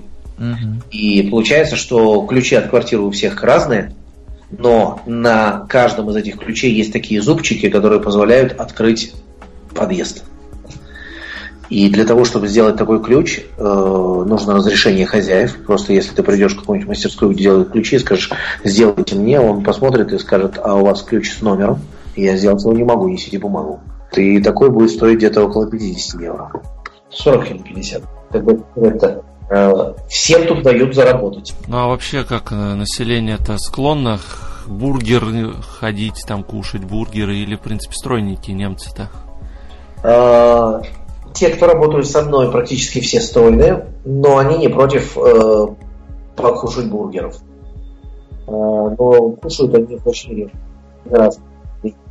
Но пицца у них практически регулярно. Они пиццу кушают один раз в неделю. Почему-то, э, почему-то очень э, э, стройные остаются. Не знаю, занимаются они спортом или нет. Сложно сказать. Может быть, они э, пока еще молодые. Большая часть из них, э, собственно говоря, до 40. Один только э, выше 50. Понятно. У нас э, очень мало времени остается. У нас еще тут три темы осталось, уже за два часа перевалило. Ну, мы тут много чего обсудили уже. Ага. На самом деле, По, да. по ходу, по ходу У нас дела. остались кладбища и мусорная тема. Э. Вкратце можешь рассказать про них? Да, конечно, конечно. Но кладбище тема отдельная. Почему я, э, собственно говоря, ну, как бы сказать, выделил ее в отдельную тему, просто из-за того, что э, она, с моей точки зрения, непосредственно связана а- осознанием и поддержанием высокой ценности человека здесь. То есть вот если я смотрю на то, как люди живут, и вижу, что качество жизни высокое, могу вам сказать, что примерно тоже э, сохраняется, э, с- э, тоже а, происходит и с э, памятью о человеке. Практически все кладбища, они э, проходимые, то есть у них можно проходить. Почему я еще, вот как вам сказать, э, акцент делаю на это, потому что в 2000 2017 году в ноябре я похоронил папу. Осенью, э, так, э, да, э, весной, где-то в апреле я хотел приехать на кладбище. Вы знаете, ну, о воспоминаниях речь не шла. У меня стояла задача добраться до могилы. И у меня есть фотография одна. А, я, значит, когда туда добрался, э, значит, э, ну, постоял.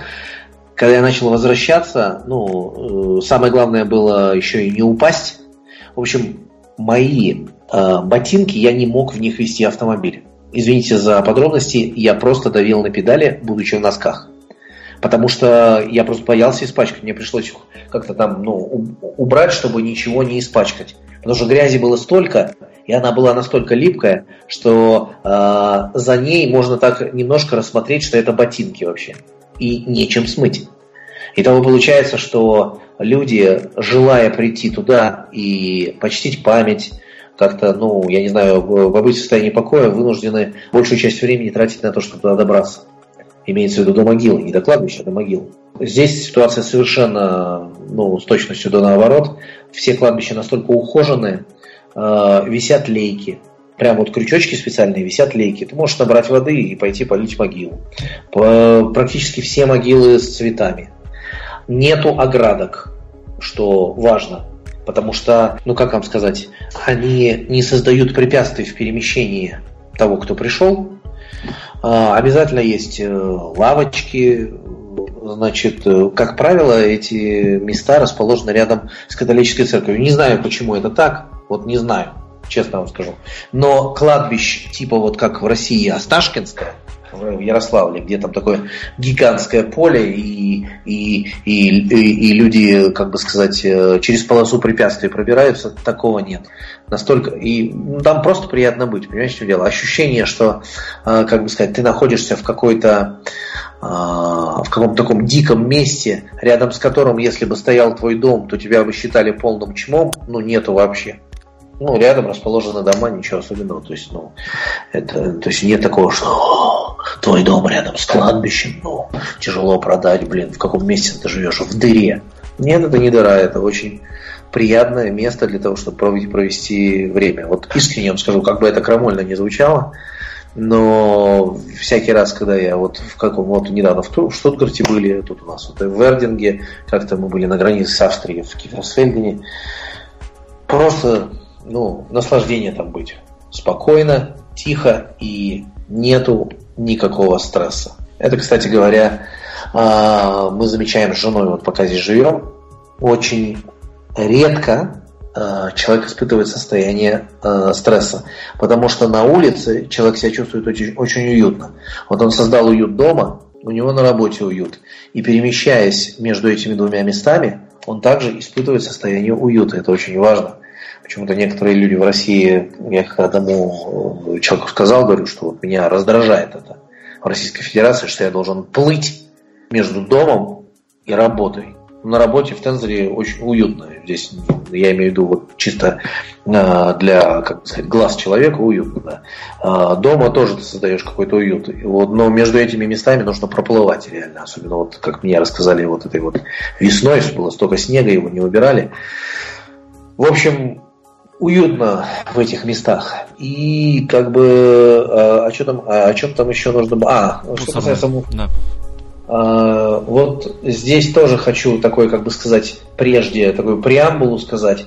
Понимаете, если граждане нуждаются в вывозе мусора, то я считаю абсолютно справедливым и логичным возложить на них задачу сортировки этого мусора для того, чтобы они потом жили в уютной, хорошей среде. Это же нормально и логично. Если я хочу, чтобы мне оказывали такие услуги, то я не против потрудиться в его сортировке. И это у них, я не знаю с каких годов, в общем, на улице обычно стоят там 4 примерно контейнера. Контейнер с бумагой, контейнер с э, биоотходами, контейнер с мешками для упаковки. То есть вот ты молоко попил, это считается упаковкой, это не считается картоном, потому что внутри там фольга, полиэтилен, это все упаковка. Это отдельное. И отдельно все, что не вошло туда. Ну, то, что не вошло туда, а, это не означает, что ты можешь выкинуть стол, стул и батарейки туда. А, для этих э, вещей есть отдельные места, для батареек практически во всех магазинах есть отдельные э, контейнеры, э, ну или, так сказать, такие щели в стенах, ты приходишь, что написано, вот сюда можно кидать батарейки. Вот надо вам сказать, что в Ярославле был такой пункт приема батареек, по-моему, в Медиамаркте. Сейчас, ну, как бы через какое-то время он стал там отсутствовать куда их выкидывать. То есть ты приходишь на помойку, там написано, что аккумуляторы и батарейки выкидывать нельзя. Вот куда их выкидывать, ну, нигде никто не сказал. Здесь вот в этом плане очень э, доступно все. А вот в отношении крупных вещей э, здесь э, возникают сложности, потому что э, либо ты должен как-то это все на мелкие части очень сильно распилить, но э, если это деревянная конструкция, а вот если это металлическая конструкция, то, э, знаете, даже если ты распилил, никто тебе это не означает, что ты тонну металла можешь взять и выкинуть в мусор, который называется рестами или остатки. То есть то, что не вошло ни в био, ни в бумагу, ни в упаковку. Поэтому есть такие пункты, как э, Верштофхоф, это прием вторсырья. Некоторые говорят о том, что ряд вещей крупногабаритных, особенно там, э, принимается за деньги, что в принципе тоже правильно. Поэтому немцы, пытаясь избежать вот таких вот трат, они просто на местном Авито, который у них называется Kleinanzeigen, выставляют э, мебель, выставляют, э, я не знаю, какие-то предметы обихода, и если они им действительно не нужны, они их не собираются продавать, они просто пишут, что подарю. Очень часто дарят неплохие вещи надо сказать. Поэтому я активно пользуюсь Kleinanzeigen, э, то есть вот то есть сиденье для сына для велосипеда, которое обычно стоит новое 300 евро, я забрал бесплатно. Не вижу, чем оно отличается от нового сидения. Ну, то есть в эксплуатации, в внешнем виде есть, конечно, какие-то там царапины, но в эксплуатации не отличается ничем. И брезговать этим и сохранить 300 евро считаю для семейного бюджета правильным, нежели понты от обладания новым креслом а, для ребенка фирмы Ремер. Ну, то есть, э, знаете, э, дорогой автомобиль никак не говорит о состоянии человека, он показывает, сколько он платит за него. Кредит. Саша, скажи, пожалуйста, вот на каком этапе происходит вот эта сортировка? Ты у себя как-то дома по разным да, э, емкостям, да? да? Ага. То есть вот дома у меня стоит, собственно говоря, несколько контейнеров. Есть контейнер для бумаги, есть контейнер для биомусора. Он небольшой, чтобы не заводился там никто. А, есть контейнер для рестмюля, ну, туда уходят там памперсы, салфетки, есть контейнер для упаковки, и кроме всего этого есть еще некое исключение для различных банок. Вот мы покупаем детское питание. В основном оно в белых баночках, то есть имеется в виду в банках из прозрачного стекла. В городе есть много контейнеров, выстроенных в линию, и там написано прозрачное стекло, зеленое стекло, коричневое стекло, металлические банки, ну, например, также из-под детского питания. И мы это все собираем в коробку. Э, и раз там примерно в две недели, когда у нас это накапливается, мы это ставим также в прицеп перед тем, как ехать в магазин. Приезжаем вот на это место и выбрасываем. Кроме этого, есть еще контейнеры для э, выбрасывания старой одежды. Ну вот у тебя износилась одежда, ну, или обувь, и тебе нужно выбросить. Ты ее не можешь ни в растмюль выкинуть, ни э, в э, прозрачное стекло. Поэтому есть специальные контейнеры, туда приходишь и выбрасываешь. И вследствие этого, вследствие вот такого упрощения, насколько я понимаю, вследствие этого, упрощения переработки, когда мусор уже поступает, будучи сортированным, а нет такого, что, извините за выражение, в яйцах плавает пальто. Или же обувь находится вместе с остатками от картофеля. Понимаете?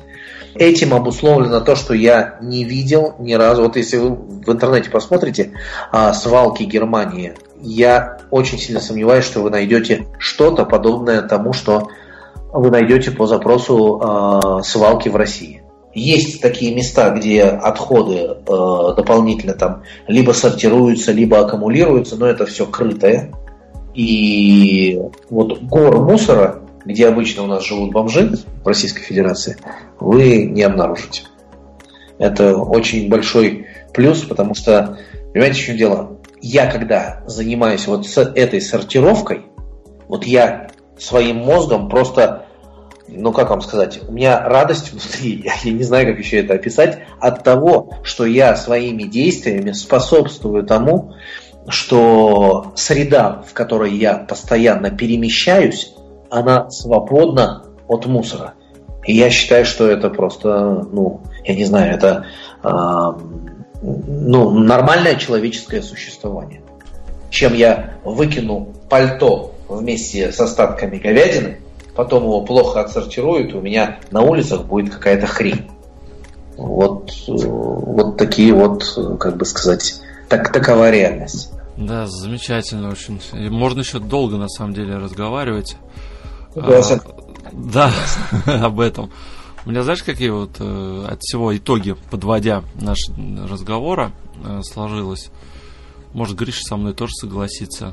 Ну и ты так, как русский человек тоже, да, еще всей душой в России, все равно, что все-таки э, Европа, я не говорю там про Соединенные Штаты Америки или еще что-то, но это другой мир, все равно, это другие люди, другой менталитет, другое отношение к людям, как ты правильно сказал что там ценится? Ну, в ряде случаев да, но э, опять же, если мы в Европу переместимся, то э, не раз слышал, что она э, различна.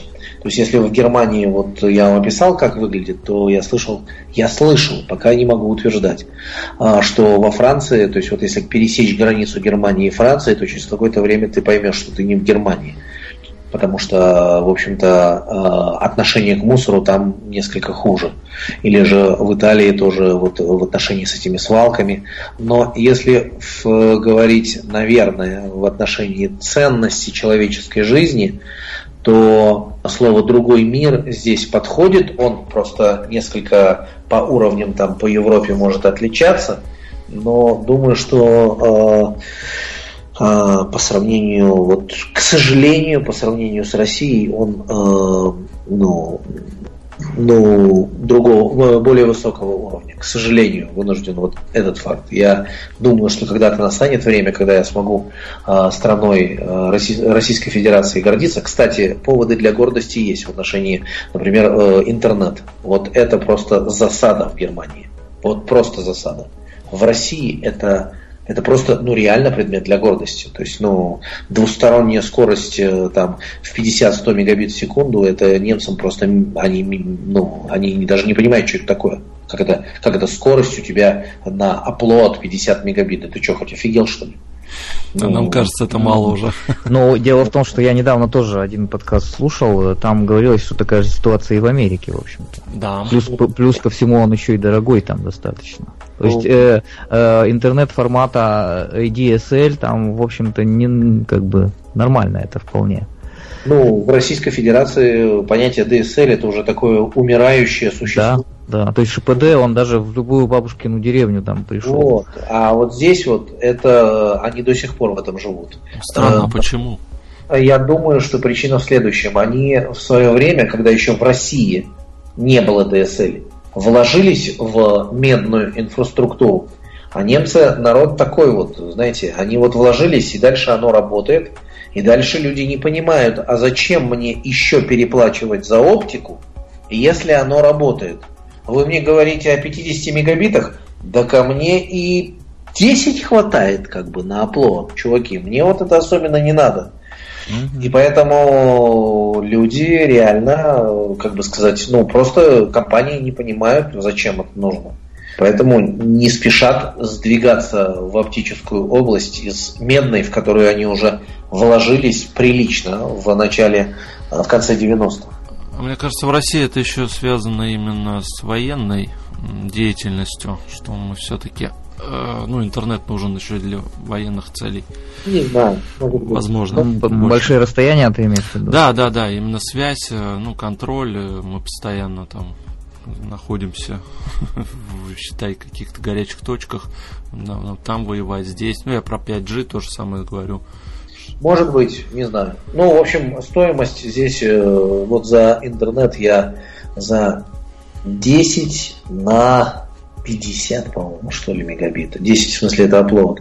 Mm. Я плачу 20 евро в месяц, это в течение ближайшего года, а потом я буду платить э, что-то в районе 30 евро. Это только за интернет. А за телефон, э, за 2 мегабита, ой, за 2 гигабайта, извините, пожалуйста, за 2 гигабайта и за безлимит внутри, вот, как бы сказать, сети Vodafone, и за 200 минут на другие сети я должен платить за каждый номер, у меня их пока три, 10 евро. Итого получается, что за связь Э, внутри здесь Германии я плачу, получается, сейчас 20, э, а буду платить 30 э, евро. Но вот сравните, в Российской Федерации я вынужден платить 1050 рублей или 1150. Это как бы чуть побольше, ну 13 евро примерно. Так это у меня Билайн интернет дома, Билайн телевидение дома, 4 сим-карты на этом тарифе, 2000 минут – роуминг по всей России 15 гигабайт интернета на всех. Ну, это им просто, если когда рассказываешь, они, они просто офигевают от этого. Просто это, это как можно за такие деньги? Это что у вас, оператор это в убыток, что ли, работают? Не, ну это известная тема, на самом деле, много раз обсуждалось уже про наш интернет. Есть повод для гордости у меня. Да. За, интернет я просто... Хоть за что-то, да. да. А у тебя, Гриш, какой? Подводя итог, есть что сказать? Да я что-то заслушался. А я немножко загрустил, если честно.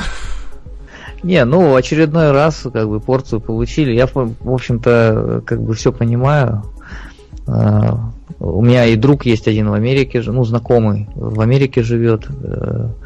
У мамы знакомые в Америке живут тоже.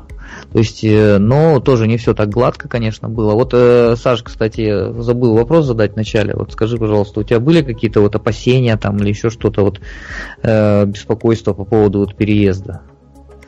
Ну, ну, такое, знаешь, вот что как будто вот ну, что-то может не получиться, и что, и что, и что тогда? Я вам так скажу. Значит, мысли различные приходили. А, значит, э, различного характера, и что там и может не получиться и так далее. Но вот перед тем, э, как я поехал, на Фейсбуке у меня в аккаунте одного человека у меня засветилась очень э, картинка такая. у него там было написано «Пусть твоя вера будет больше, чем твой страх». Я считаю, что Всевышний мне дал вот эту вот картинку для того, чтобы на нее впоследствии, когда я здесь уже буду находиться, опереться. И, в общем-то, надо тебе сказать, что любые сложности, которые я здесь встречал, э, ну, э, вот ты мне задаешь вопрос, были ли страхи, я тебе скажу, что все эти страхи мне удалось побеждать благодаря э, вот вере в Бога. И я не знаю, может быть, ты рассмотришь этот, э, этот ответ каким-то чересчур религиозным или нет, но то, что есть, то есть. Я говорю правду. То есть, э, безусловно, я как человек, оставляя Российскую Федерацию, где есть родные, где есть уже насиженное место, где есть, в общем стабильная зарплата и так далее, и поезжая куда-то, где может что-то не получиться и так далее, естественно, а, так или иначе какие-то переживания были. Но вот э, вера в Создателя, что он на моей стороне, и поэтому у меня все получится, она мне очень сильно а, помогла и помогает до сих пор. И поэтому, благодаря этому я, э, собственно говоря, мог победить эти страхи, вот так скажу. Очень хороший ответ. Да, присоединяюсь. Здорово. Спасибо большое, что пришел в эфир. Да, действительно было очень интересно. А, может быть, как-нибудь еще соберемся э, там спустя год, может быть, ты дополнишь свой рассказ, потому что за год наверняка много чего случится. И спасибо большое. Это был, напоминаю, 15 выпуск подкаста «Проекция бесконечности». Э, Гриша, Александр, до новых встреч. Спасибо большое за предоставленную возможность. Спасибо вам за э, вопросы. И, в общем-то, всегда, всегда рад поделиться. Э, да. Э, Постараюсь поддерживать в более актуальном состоянии телеграм-канал. Э, да, я напишу потом в шоу-нотах э, телеграм-канал. Александра, подписывайтесь, да. Вот, э, пока что-то не, не всегда бывает время для того, чтобы это все описать, но на самом деле рассказать есть о чем. Все, спасибо большое вам. Спасибо, пока. Счастливо.